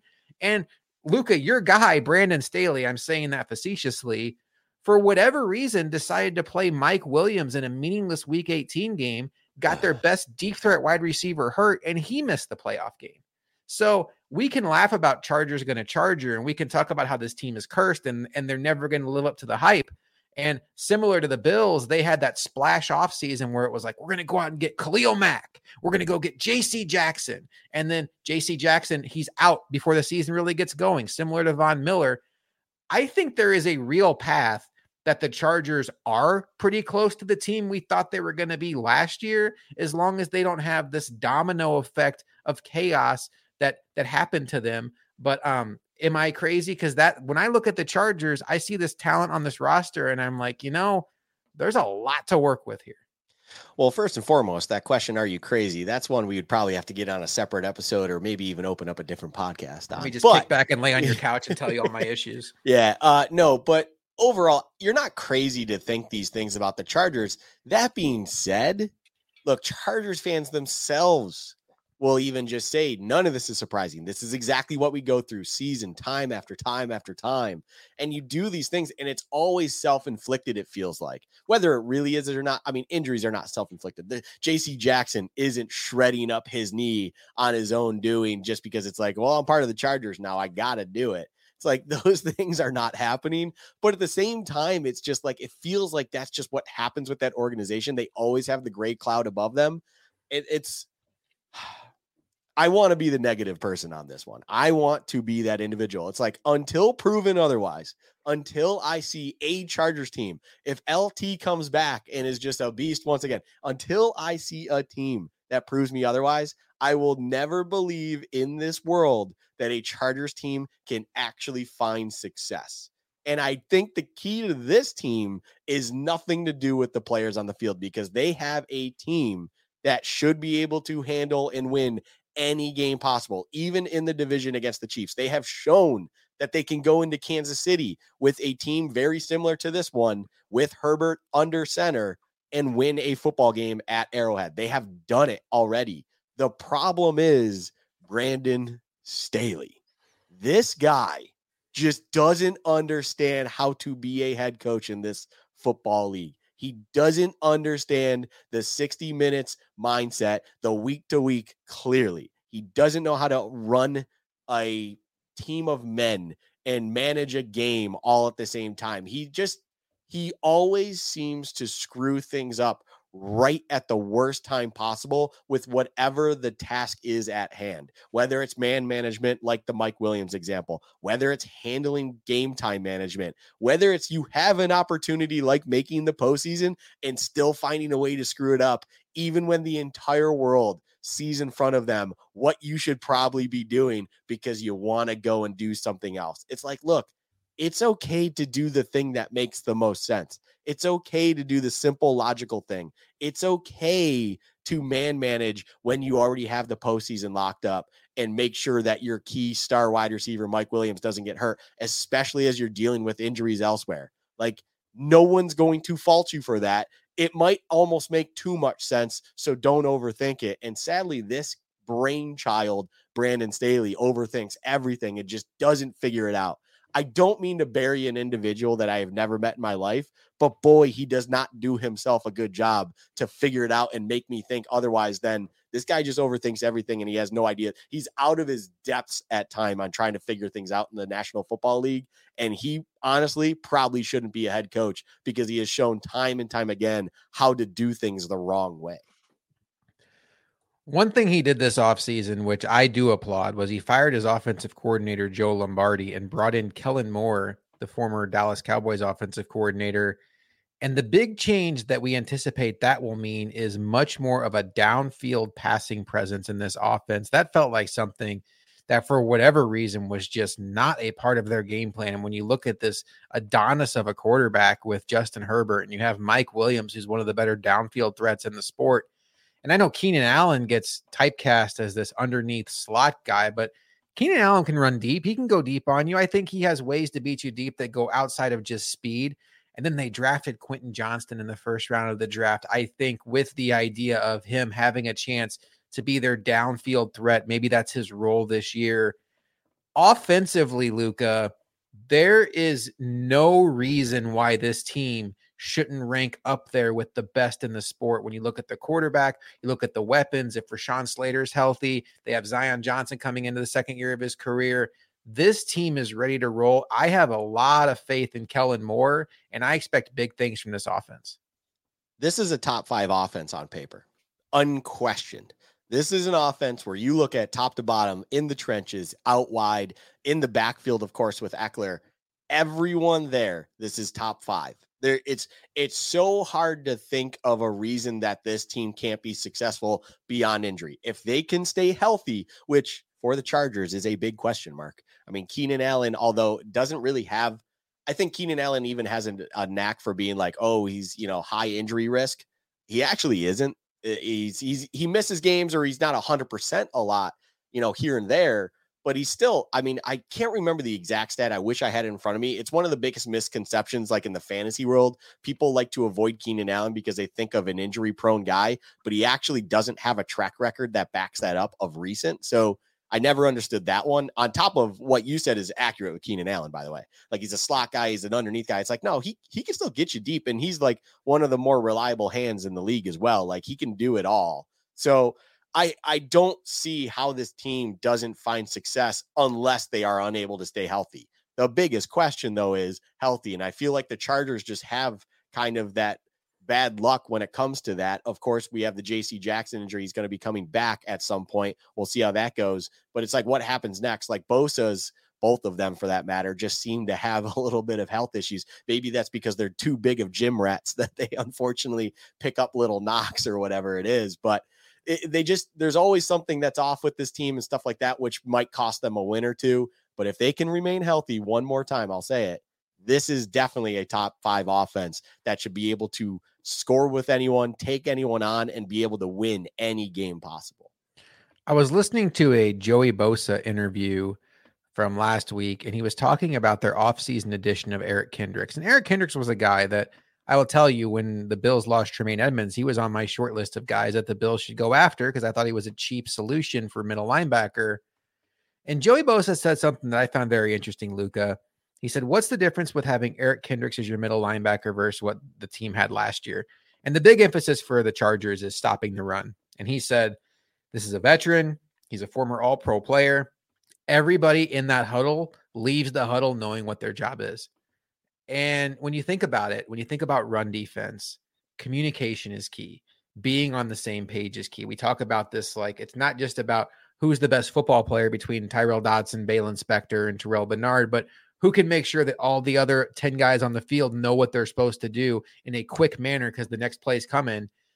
I think there is a chance that Eric Kendricks can kind of be the glue that holds all that together. And I know everybody sounds great this time of year. Everybody's talking up their teammates, but it was something about the way Joey Bosa said that made that click in my brain and think that could be one of those sneaky offseason additions that we didn't maybe think too much about when it happened. That might be exactly what they needed. Yeah, they might have just needed a different voice and just a different understanding of how to do off or defense. And as you said, like, everyone just needs to understand their job because, as you put it perfectly, in run defense especially, I mean, pass defense as well, just running defense in general, okay? You need to have good communication, good trust. We talked about that already when it comes to our own defense here in Buffalo. but it's like maybe that voice just wasn't there. Maybe someone wasn't able to kind of hold that down. And then just simple things like gap assignments or understanding what your gap is for certain run defensive looks just wasn't happening. And that's why they were getting gashed on the ground by any team, including the Houstons of the world, which I believe Houston had over 250 yards on the ground on them at one point. Either that was last season or the year before, but I will never forget that game. That was just the wildest sight of all time. It's like Joey Bosa and Cleo Mack are out there with everyone else, and all of a sudden you have Houston just running free on them. And it's like, this doesn't make sense. This doesn't compute. What is going on? How is this even possible? So yeah, maybe that is. Maybe that's a sneaky pick. I'll wait to see it. As you said, this is the time of year where there's a lot of smoke being blown when it comes to just kind of pumping up your own teammates, making it feel good and stuff like that. It's like, that's one where it absolutely could be a key thing. And I think it's a great highlight by you, but I still want to see it to believe it at this point. Because when I saw what I saw on the field last season, as you put it, historically awful run defense, it's like, okay, let's see if it actually matters. Let's see if that is a thing. Because there's also a reason that Kendricks is no longer in Minnesota. They felt like his time was up there and he might not quite have all of what they needed up there anymore for their defense. And he found himself in LA on the Chargers now. It's wild to think that the Chargers have gone from Drew Brees to Phillip Rivers to now Justin Herbert. A span of Drew Brees was drafted in 2001. They have had top-notch quarterback play, and they don't have a Super Bowl appearance. They have one or two, I can't remember off the top of my head, one conference championship appearance where Phillip Rivers was playing that game through a torn ACL. They probably should have played Billy Volek, if I remember correctly, and they ran into the undefeated Patriots.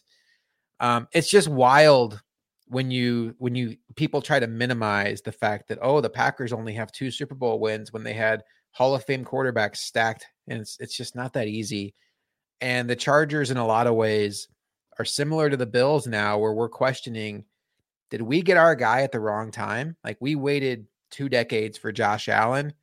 And are we going to New York Knicks this thing? Like when Michael Jordan was in the league, the Knicks were really good. They had Patrick Ewing, but they could never get over the Bulls. And we wonder, like, is Patrick Mahomes just the guy that's going to keep us from having this great quarterback win a Super Bowl? Imagine how the Chargers feel. In a lot of ways, if they're honest with themselves, they probably approach every season like a lot of the drought Bills teams did, where the division championship may not even be a real consideration because you have the most consistent team with the most consistent coach and the most consistent quarterback ahead of your division. So you start every year already feeling like you're one of 12 teams competing for 3 wild card spots. That's not a good place to be. And so I do empathize with Chargers fans that are frustrated and feel like there's a gray cloud over their head. I do think this is a very talented team. And if you take divisions out of it and you stack the AFC 1-16, they would easily be in my top 5, maybe even my top 3. But as the top 3 was strong, I don't know why I said top 3, top 4. I think this week 16 matchup with the Bills has a chance to be an absolute show. It could be a shootout. It's certainly going to have implications probably for both teams. And I'm interested to hear what your fear factor level is on the Chargers game week 16. This is a legitimate fear factor. I mean, all eyes. I mean, this is December 23rd. You're the lone game Saturday night, holiday weekend. You know, everyone's going to be kind of watching football at this point, whether they're with their family or not. I will be even potentially at this point on the island visiting the wife's family and stuff, doing whatever it is there. But of course, I'm only going to be caring about this game. Everyone's going to be caring about this game, and we're in their house. Now, there's some questions on if that really matters. LA might not be the most passionate fan base when it comes to showing up to their home stadium and supporting their team in a rowdy and kind of noteworthy way that is a problem, like we have here in Orchard Park or in Arrowhead in Seattle, things like that. LA's not there. So that's where it's like, at least it's that kind of atmosphere they have to go into. We've already seen this team go into that exact stadium, playing a team that plays in that stadium and just giving them the business. This is not the Rams of last year, though. This is a very, very, very good Chargers team. On the scale of 1 to 10, I put this at a very, very firm. I mean, I'll put it at 7, but boy, I want to put it at 8. Like, this is a true test game. This is going to be a game where to me, for the Bills, depending on where they find themselves, you know, at this point in the season, this could be make or break win the conference, or at least conference seeding wise. This could be a massive game for them on figuring out where they're going to seed if postseason, oh God, I can't believe I said if postseason, but you're such a hater. You know what I mean? Where they will stack up in the postseason standings to figure out where they're going to have to go through and what they will have in front of them come playoff time. When you look at the Bills' schedule, it really ramps up at week 9 when they go to Cincinnati. Then they come back for this Broncos game we already talked about, week 10. But then it's Jets, at the Eagles, at the Chiefs, home to the Cowboys, at the Chargers, Patriots, at the Dolphins. Last year, Luca, and this is not going to turn to a Bills schedule show. Last year, we saw signs that this team was declining despite the fact that they kept winning games. A lot of that due in part to the fact that they were playing teams like the Bears, like the Patriots, like the Mike White Jets, and they were still able to pile up wins despite the fact that the eye test was telling us, I think they're getting worse. But there's no hiding from getting worse this year. If the Bills are declining in November and December, they will miss the playoffs. And like, that's a reality. So they are going to have to be playing their best ball. I'm not predicting that happens, but I will back you up a little bit. Like, they're going to have to earn it. And I do want to pick your brain on this because, you know, for those that don't know, I live in St. Louis, you live in Buffalo. So I think you have a better pulse for like the fan and the fan experience and like what the Bills fans going to do. 9 times out of 10, I see Bills at Chargers. I don't care when the game is. I'm thinking to myself, that's going to be 70% Bills fans in LA. It's a destination city. LA cannot wait to sell their tickets to that game. They know they're going to be able to sell it over because the Bills fans are coming and they're desperate to get into the building. It's kind of like when the Leafs come to play the Sabres, they know they can sell their tickets above market price because Leaf fans just want to come in. But, Luca, this is what I'm asking you. 2 days before Christmas, that's tricky. Like, what does the Buffalo fan do with that? I mean, I'm sure there's a bunch of transplants in LA that will go to the game. And I think the Bills will be well represented in that building, even if there's not a large contingent from Western New York going out there. But to truly take over that building, you need the mafia to be traveling from all areas of the country. And with that being 2 days before Christmas, does that impact that? Or are Bills fans going to Bills fan regardless of what the calendar says? First and foremost, I will not be selling my Sabre seasons to any Toronto fans. I will be at all those games. Josh is silly thinking that we do that. That does happen, though.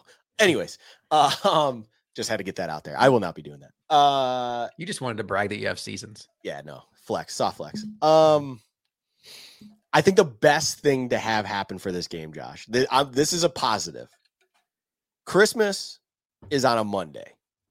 You get that built-in extra day off. You now are also on a Saturday night in LA, meaning you could, in theory, ask off one day, being the Tuesday in my mind. You ask off the Tuesday. You then can celebrate Christmas in LA, not in Buffalo, and then come back home, you know, the day after Christmas and enjoy a beautiful weekend in LA, Southern California, whatever it is, whether you maybe even have family then in the Southwest, whatever it is, you can make a weekend of it. So with that in mind, I think the best thing to have happen is, in fact, Christmas is on a Monday, which just opens up more free time and possibility for individuals who like the idea of going to this game. If this was Sunday, I think it would be a little bit more trickier. The best thing is Saturday night and Christmas on Monday. When that happened to me, this is one that I could definitely see a big takeover for Bills Mafia. I'm not going to write that in stone, though, because I think holidays are an unknown. You just don't know. Truthfully, like, maybe more of the travel crowd are family oriented and maybe they just won't, but maybe there's that kind of crowd that is like, hey, I just need that extra day off or whatever it is built in order to make these road games happen. It's like when the opener happened in LA and we had a massive following out there in LA, it was a Thursday night game. You just had to ask off one day to have Friday off and boom, you have this long weekend. It made sense. We're kind of in a similar circumstance here where you got that built in extra day in the weekend being Christmas Day itself. So how you kind of manage that is up to you and everything, and might open that door for a lot more fans than if it was the average Sunday game or whatever it might else could have been. If it was a Monday night game, I would think that would kind of shut the door to everything. But being a Saturday night of Christmas weekend with Christmas on a Monday, I think there's a good chance that we could have a very, very big showing out there in LA once again, but for this time for the Chargers. It's a good answer. It makes sense. It makes a lot of sense. And when you think about, like, not a direct comparison, but the Thanksgiving games, the Bills have represented well. And that same logic of you have that built-in day off afterward. Detroit, not as much of a hike, but even in Dallas and New Orleans, they kind of took over those buildings. All right, Luca, last year the Chargers were 10-7. What is your record prediction? They're going to be better this year. They are going to be better this year. The unfortunate part for the Chargers, as you even brought up, they are in a division with good old 15 in red. So I chalk that up. They got to steal a game out of that to do even better. But just assuming to not bet against the Chiefs, which we will get into more further real close here, they're going to be an 11-6 team. They're going to be a very good team. I think their schedule has a lot of winnable games in there. They have tough games, of course, as well. But being that they're not a division winner, you don't have the absolute gauntlet like the Chiefs will, like the Bills will have to go through. So you're going to have a couple winnable games comparatively. So that should be able to get to them to the 11-6. I put an asterisk on it though, because they are the Chargers. You never know what's going to happen. And overall, I would never in a million years put any sort of money on a Chargers future, because Lord knows what the heck could happen with the Chargers. I mean, they could just have an absolute injury crisis once again and just find themselves in just depths of unknown. You know what one of the worst parts about having the Bills be like the obvious favorite in the AFC East the last couple of years were, in, you know, in 2021, the Patriots chased him for a bit. 2022, the Dolphins chased him for a bit. But one of the worst parts was, until the season started playing out, you really didn't take your division rivals that seriously. But this year, you have our attention, Jets. You have our attentions, Dolphins. Week one, the Bills are on Monday Night Football. So you have the entire NFL slate. Assuming Sunday Ticket has their stuff together with YouTube, you have their entire NFL slate to look at. And we are going to be rooting against the Jets and the Dolphins every week. Chargers, Dolphins, week one. What a beauty. What a way to start the season. I cannot wait for that game. I'm rooting for the Chargers super hardcore. And just as an aside, Luke, I'll give you a couple seconds to speak on this. I think a lot of people look at it as a point of frustration of like, oh man, Tom Brady had it so easy and now the division looks tough. It's going to make it so much more fun. Like every week you're watching the Jets, you're watching the Dolphins, you're hoping they lose. And you're not just like watching the Chiefs or the Bengals. You have to take care of business in your own house. And I think it's tougher. It stresses you out more. It makes it harder to sit here in August and July and be like, oh, the Bills are winning the Super Bowl. But it makes football fun. Absolutely. And just side note, I mean, Herbert versus Tua week one, like all the Jets fans out there, I would rather have Tua anyways. Oh, what a right in front of your face. Are you still certain about that? Are you really still certain that you'd rather have Tua than Herbert? Because boy, do I hope. The Chargers should be healthy, of course. You have Herbert fresh to go. You have a fresh new Kellen Moore offense with that. And It's being just jammed down your throat as you're dealing with Tua. Oh, my God. The NFL did not mess around. We're like, the Chargers are going to lose half their roster. The Dolphins might lose Tua and Phillips and Chubb. We're putting this game week one. We're putting it week one. They already lost Ramsey. We're not messing with it. This is going to be a highlight game. Just get it out of the way. We want to. You guys are going to make sure we have 100% or as close to it for this, and then highlight this game for everyone, because it's going to be a show. And if on paper translates to what it should be an absolute dime of a game. Like that's one that if you have Red Zone on your main TV, the next TV should probably be this game. That is a big, big time game and will probably be a shootout of some variety. But boy, like I am crossing every finger possible. I am hoping to some higher being that Herbert shows all Dolphins fans that still live in this delusion of Tua over Herbert exactly why they are misguided in those ways, because Herbert is absolutely the answer to that question. And getting that week one for them and just a reality check is a chef's kiss. Chargers beat the Dolphins week one. Bills beat the Jets week one. And then it's that Denzel Washington meme from Remember the Titans. Who's your daddy? Who's your daddy? Remember who daddy is. I need it. All right, Luca, we put it off long enough. I guess we have to get into the Kansas City Chiefs. So I have given you a very simple assignment, Luca. You didn't even know I assigned this to you. We're going to talk about the Kansas City Chiefs, who are the defending Super Bowl champions. They were 14-3 last year. They have arguably the best head coach in all of football in Andy Reid. Your job, Luca, is to tell me why they're going to stink this year. I have no answer to that one. There is absolutely no answer to that. We will get into it later when I do my prediction, but I will not fall into that trap. I will not give any sort of false hope. No, there is no answer to that question. You know, I think what happens, and listen, I will tell you all, I live in St. Louis. I live 4.5 hours from Kansas City. There is not a person in Bills Mafia that wants to be a bigger hater of the Chiefs than me. I might be tied for first with a bunch of you out there, but I promise where I live, where I work, dealing with Chiefs fans, the want I have to hate on the Chiefs and to pour cold water on everything they've accomplished. That was an awkward motion. I want it, but it's tough. And I realize that it's super easy to sit here and kind of do what we used to do with the Patriots. Well, like, of course they win. They have the best head coach in the sport. They have the best quarterback in the sport. How hard is it to win? I think you're selling the rest of the team short. When you look at what the Chiefs accomplished last year in an offseason where they traded away arguably the best wide receiver in the sport. If he's not number one, he's in that top three conversation in Tyreek Hill. And they went on and won the Super Bowl and had the number one ranked offense in the entire sport. And it's just hard to even put into words how successful they were with their draft class last year.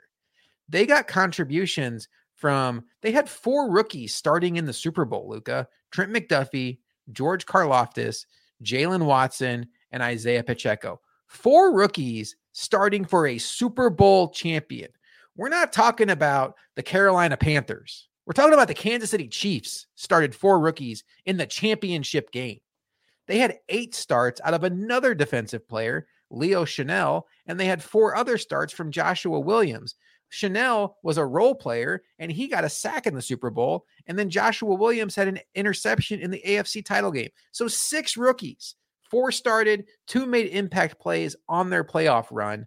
So it's fun to be like, oh, well, of course, Mahomes is a cheat code, or, oh, they get all the calls, or, oh, they shouldn't have had home field advantage. The Bills should have been, whatever you want to say. But Luca, that's what we're hoping. If the Bills get half of that out of their draft class this year, we will build a statue of Brandon Beane and say, big baller Beane. That's unheard of. It's unprecedented. It's unheard of. And it's just a testament to a couple things, but just overall, Andy Reid and the coaching staff, it's just, they are the standard. They are the baseline of what success is and how to just maximize everything you can from 1 to 52 on that roster. You need to be able to understand every person on your team and what they are good at and how to then use that on a field to find success week in, week out, through the postseason and through a championship. And they do it better than no one else. Like, they just understand how to find success around all corners, under every stone. They will figure it out. And it's impressive. Like, you can't hate on it. Like, you can hate on it, but you just look like a fool. And the Chiefs have gotten to this point now. And I was going to leave this for my prediction and stuff. And I'm not going to say what I'm predicting, but they are now the new never bet against because you will lose money team. That was Brady and the Patriots, and even Brady with the Bucks early on. Like, you just never bet against Brady. If you like losing money, put your money against Brady and you'll probably lose. Good on you, or honestly not good on you, because that's a foolish thing to do. You do not bet against this team. You do not bet against Andy Reid. You do not bet against Patrick Mahomes. They will figure out, regardless if it's a bunch of rookies on defense, regardless if it's Juju Smith-Schuster as their number one wide receiver, it does not matter. They just understand how to put whatever it is in their building in the most successful position possible, doing what they can at best. You're looking at a team right now where it's Sky Moore and MVS on your outside receivers and Kadarius Toney as your slot. That's not exactly the most threatening wide receiver core in the league, but I am scared to death of it because unfortunately they have that 15 in red sitting there under center, and the head coach is Andy Reid. I don't care who the heck is everywhere else. I don't care what's on defense. I mean, you have an all-pro inside next to a guy who's got a PFF rating of 37, and it's a scary defense. Why? Because they're just really good at understanding what to get the best out of every person on that team. That's just what they're really, really good at. I hate this existence so much. I hate the Chiefs so much. Why is this our life? We finally get Josh Allen and the Chiefs are in our way. All right. I'm going to do the dance. I'm going to tell you how it could go wrong. I'm not predicting it's going to go wrong, but we would not be doing our job. If we told you, if we were just like, oh, they're going to be great, end of the show. There are paths for things to fall off the rails a little bit here. They have to figure out the Chris Jones situation, Luca. We can joke around, and obviously the way they overcame the Tyreek Hill trade last year was incredible. I don't think that you can count on that kind of impact from the next round of a draft class. It's great. It happened for them last year, but counting on 5 or 6 rookies to come in every year and contribute is just not the way you want to live in this league. So first and foremost, Luca, Chris Jones is a player that needs to play meaningful snaps for this team, or else they are going to be in trouble. Oh, sorry. I was on mute for a second. Yeah, no, absolutely. Chris Jones is the key of the defense. That is, yeah. I said, an all-pro in the middle of their defense. He is that all-pro. He's the #1 rated interior defender in the National Football League. He is a game wrecker. He is an unbelievable talent. And year in, year out, it's like if it wasn't for Aaron Donald, he would be probably regarded as the best defensive tackle in the league and be potentially winning Defensive Player of the Year awards. Like, he is that good. So they do need to navigate that situation. Yes. And then other ways it could go wrong. I mean, you mentioned their interior offensive line. My God, they probably have the best interior offensive line in the sport. Creed Humphrey, Trey Smith, Joe Tooney. But they did rebuild their tackle position this offseason. They're going to have 2 new tackles with Donovan Smith and Jawan Taylor. That may not work out. You never know. I think it probably will. I think Andy Reid has a lot of experience, and I think there are smart people out there that think that Donovan Smith and Jawan Taylor will be an upgrade over what they had last year and weren't as high on Orlando Brown Jr. And then the other point you brought up, you're ready, folks, because this one's going to be fun to listen to. The wide receiver situation. I realize the irony of me sitting here and questioning their wide receiver situation after they let Tyreek Hill go and made it work. But here I go. They did lose Juju Smith-Schuster, who I think had some reliability. I can't even get this word. I don't even know if I believe this. They had some reliability there. I am not convinced that Kadarius Toney is going to be an impact player for them. I think there is a chance that he is going to be like a new age Dante Stallworth, where it's great when he's on the field, but he's few and far between when he's on the field. He already has an injury that is threatening him starting the season. So, you're going to have Patrick Mahomes out there with Travis Kelce, obviously. Isaiah Pacheco still isn't practicing, by the way.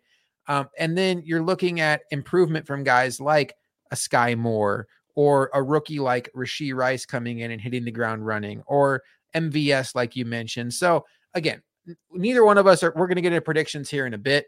Neither one of us are predicting doom, but there are at least reasons to think that it may not be as easy for the Chiefs as it could be. And these are just things that could go wrong, not that we're predicting they will go wrong. Yeah. Overall, my thought goes to the #1 way that something could not necessarily go as smoothly as it has been for the Chiefs is it's just really hard to sustain that level of kind of winning, that level of dominance in any professional sport. Of course, with football being that, it's what made the Patriots, as sad as it is to say, it's what makes the Patriots dynasty so impressive. That dynasty just sustained a level of play through such a long period of time that it's still even hard to believe when you look at it on paper, even though it's all factual, even though it all happened in front of us and we just had to sit there and deal with it season after season, time after time. It's like, when is this going to end? Because it just doesn't seem like there's an end in sight. That is not normal. So can they sustain that for yet another year? What I do highlight with, or kind of look at and rebuttal your points is, yes, those are all great points, But it's like you have so many guys, Creed Humphrey, Kelsey, and Mahomes, all number one at their positions currently in the league. Chris Jones, if he's on the field, is a number one rated PFF player in the league right now as an interior defender. That is 4 number one rated PFF players in this league on one singular team. That is an incredible, incredible thing to think about. And it's like overall, you do need a few things to go your way if you are anti-Chiefs in order to see them kind of fall a little bit. It can happen. Nothing is guaranteed in the thing that's known as life. But I will just fall back to it one more time. You are not a smart man with your money if you bet against Red 15 and the Chiefs. It's just not a smart thing to do. The biggest thing you need to go your way is the team we just talked about, the Chargers. The Chargers pushing the Chiefs or somehow finding a way to win this division would be massive. Get the playoffs out of Arrowhead. Let's see what happens. I mean, I'm sure they'd be fine. Let's see what happens. The Chiefs have to go on the road and win a playoff game. But right now, they are for sure the gold standard in the NFL. It's impressive to watch. And Luca, the Bills play the Chiefs. I just took down my sheet here, so I'm going to have to stumble for it here. It's right after the Bills bye week in December. I want to make sure I get the week right here. Week 14. Week 14. I will tell you my fear factor for that game probably isn't as high as yours. I think it's a true coin flip. I don't think the Bills fear the Chiefs. In a lot of ways, the Bills have built their roster to compete with the Chiefs. If anything, it's been too Chiefs-focused, and they've let the Dolphins and the Jets catch up and maybe the Bengals pass them. The last 3 times they've been to Arrowhead, they've won 2, and the one they lost was an all-time historic collapse. So, I mean, they're that situation away from 3 straight wins at Arrowhead. I think the Bills have a very good chance to go to Arrowhead and win that game. But to me, the bigger issue with the Chiefs is not about who wins week 14. It's about who has more wins over the course of the season, who can have the playoff game in their building. And that's where the Chiefs scare the daylights out of me, because I do think they are going to collect 13, 14 wins as we go along here.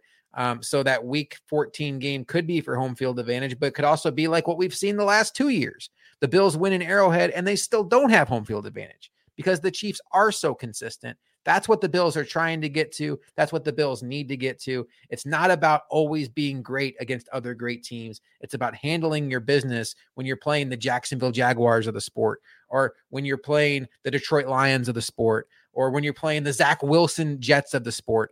That's when you need to be the consistency of the Chiefs, and that's what the Bills are missing. But we can go ahead and talk about this Week 14 game if you want to talk about your fear factor and then roll into your prediction for the Chiefs overall. Not to sidetrack, but 2 of those 3 team examples you just gave, it's really funny because those are like ultimate hype teams right now in training camp and preseason with the Jags and the Lions. Just it's a wild world we live in right now. And the Bills beat the Lions, and I was at that game. I don't know why I panicked and said the Lions. It's a bad job by me. Regrettable last 30 seconds. So not that anyone's going to like the terminology I use, but I just have to because it's sitting there in front of me. This actually might surprise you. It's a 5 to me. It's a true coin flip of a game. I share the same thing with you. I don't think the Bills fear the Chiefs. I think there's bad juju. Well, there's no more juju, but there's bad juju with Watch the Chiefs. Watch it, buddy. I'm the guy. I am just laying into it right now. Mm-hmm. So there's bad juju when it comes to the Arrowhead just because of that one game, or at least that's what's at the forefront of a lot of people's minds. But the last game they played, as you pointed out, they went in there and they took care of business. They did have Von Miller and stuff like that. They might even have Von Miller for this game here that we are talking about in week 14. Oh, they better have Von Miller. I'm just saying might, because until it happens, you don't know yet. You're right. You're right. Until it's there, breathe. You don't have it yet. You better have it by that point. It's December. You better be warmed up and ready to go. I think it's a true coin flip of a game. And overall, I actually feel like the Bills should feel good as long as things are going their way about winning that game, being that they have that bye going into it. They have that extra week of preparation. And as you said, they have built this team really to be Chiefs-centric. It's almost done to a fault of all those other teams they actually need to make sure they get around as well. And that's where consistency might not be there like the Chiefs have with them. So yeah, it's a 5 to me. I'm I'm as worried about it because it's an important game. I'm worried about it because it's a game that legitimate has so much into it that should dictate on what seeding is. The Bills won that game last year in week 6. I hesitate there. I don't know why. It was early on, but yeah. So they win that game, and everyone, of course, called that the game that could decide the standings of the AFC. And if it wasn't for them winning that game, the Chiefs, there would have been no conversation on if the Chiefs should have home field advantage and stuff. That's what made that game matter that much. This is going to be yet another one of those games. Clearly, as we just talked about the Chargers in week 16, week 14 is really when that kind of the standings are going to be shaping up as how they are. And this is like the standard. This is going to be what the Bengals are watching, what the Chargers are watching. Of course, the Bills and Chiefs are going to be very focused on. And it's like, this is when you really start to feel out and figure out what the AFC playoffs are going to be looking like. And all eyes are going to be on Arrowhead for this game. And therefore, it is just true coin flip, because everything I'm talking about when it comes to concerns with the Bills, the Chiefs are going to be concerned as well. I think, you know, there's something about it as well where it's just, this is easily a game where both teams circle. So it's not like I need to question if they'll be motivated, if either team is not going to understand the severity and the impact of this game. It's a true five. There's no reason to kind of tip the scale either way. And your record prediction for the Chiefs?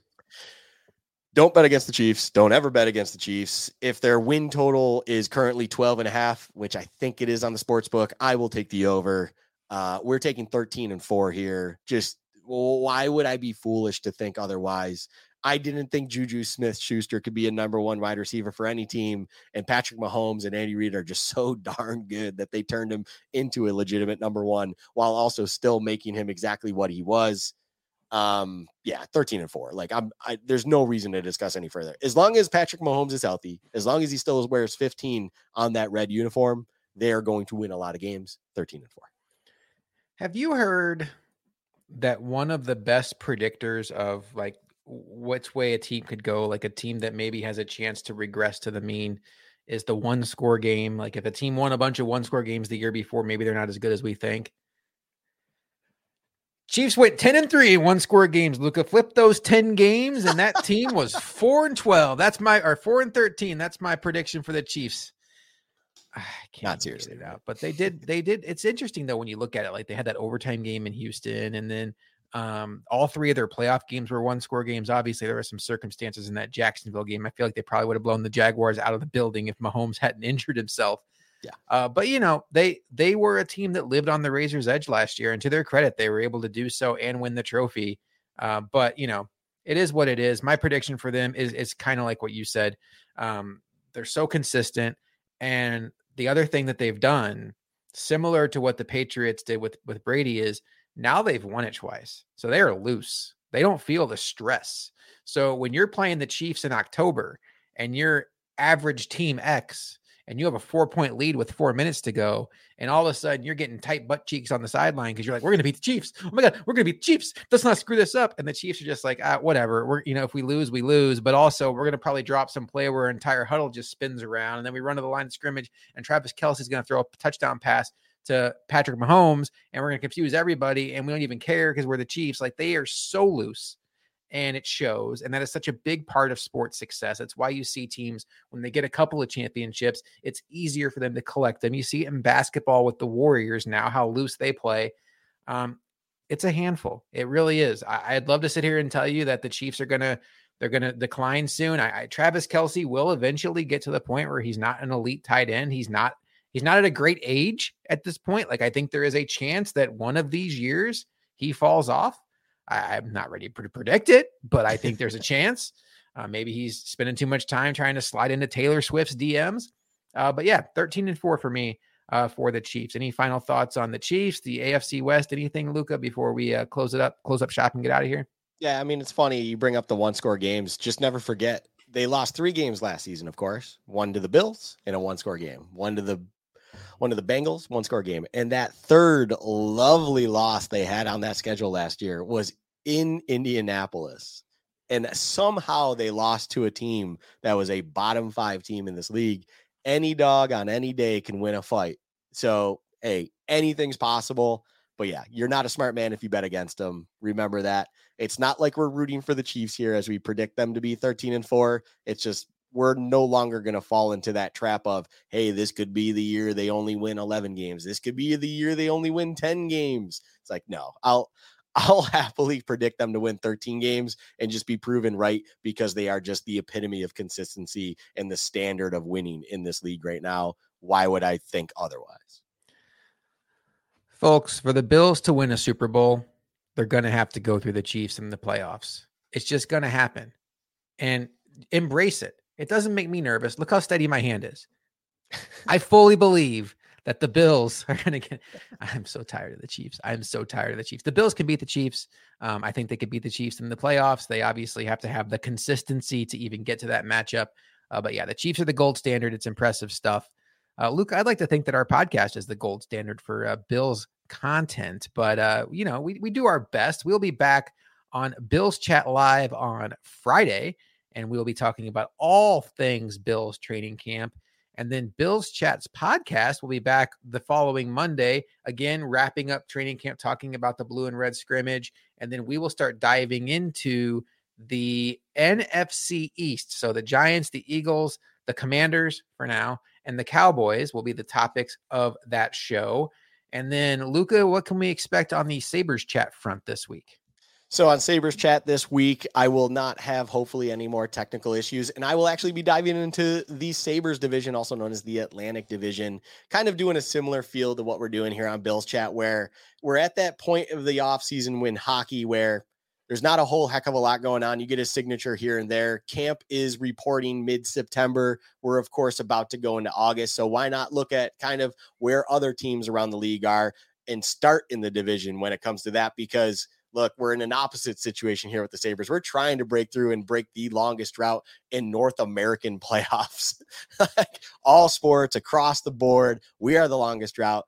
First thing that you can try to do is at least get in one of those top three spots in your division. So why not see where those teams stand currently? Because there has been a lot of change and movement in the division itself. So honestly, it might be the most entertaining offseason division that there is. So that's where I'm going to start. And that will be out on Thursday at noon on YouTube and the Built in Buffalo Podcast Network. So you said North American. What continent are the Sabres owning still? That's actually a good point. I don't know why I said North American. I guess, yeah. Well, I figured there's probably like some soccer team in Africa. I was gonna say there's probably like, it's just the in me where it's like I can't go with European. I don't know when the last league title was or whatever over in Europe. Okay. So it's like fair I'm not enough. Gonna go that far. So just North American sports. It's just something that's trained in my brain. You mentioned our YouTube channel, Bills Chat on YouTube. We would love it so much if you would give a couple seconds to go over there and subscribe. It helps us out so much. We are really trying to grow that channel now. We put an emphasis into it a couple of weeks ago, and that is really where a lot of our focus is now, putting all of our content on that. And if you could subscribe, that helps us out so, so much as we try to make Bills Chat YouTube your one-stop shop for all Buffalo sports content, because we have some Sabre stuff up there too. We have some fun stuff coming with maybe even Madden coming up this season. And then I will be there after every training camp, putting a little 5-10 minute recap video up there. So if you don't have the time or the bandwidth to go through and scroll Twitter and read articles and watch hour long podcasts every day, you want to just a little quick hitter of what happened every day, I got you. Watch the video. I've been enjoying doing those. Stokes should be back soon, I'm sure, to help me out with some of those.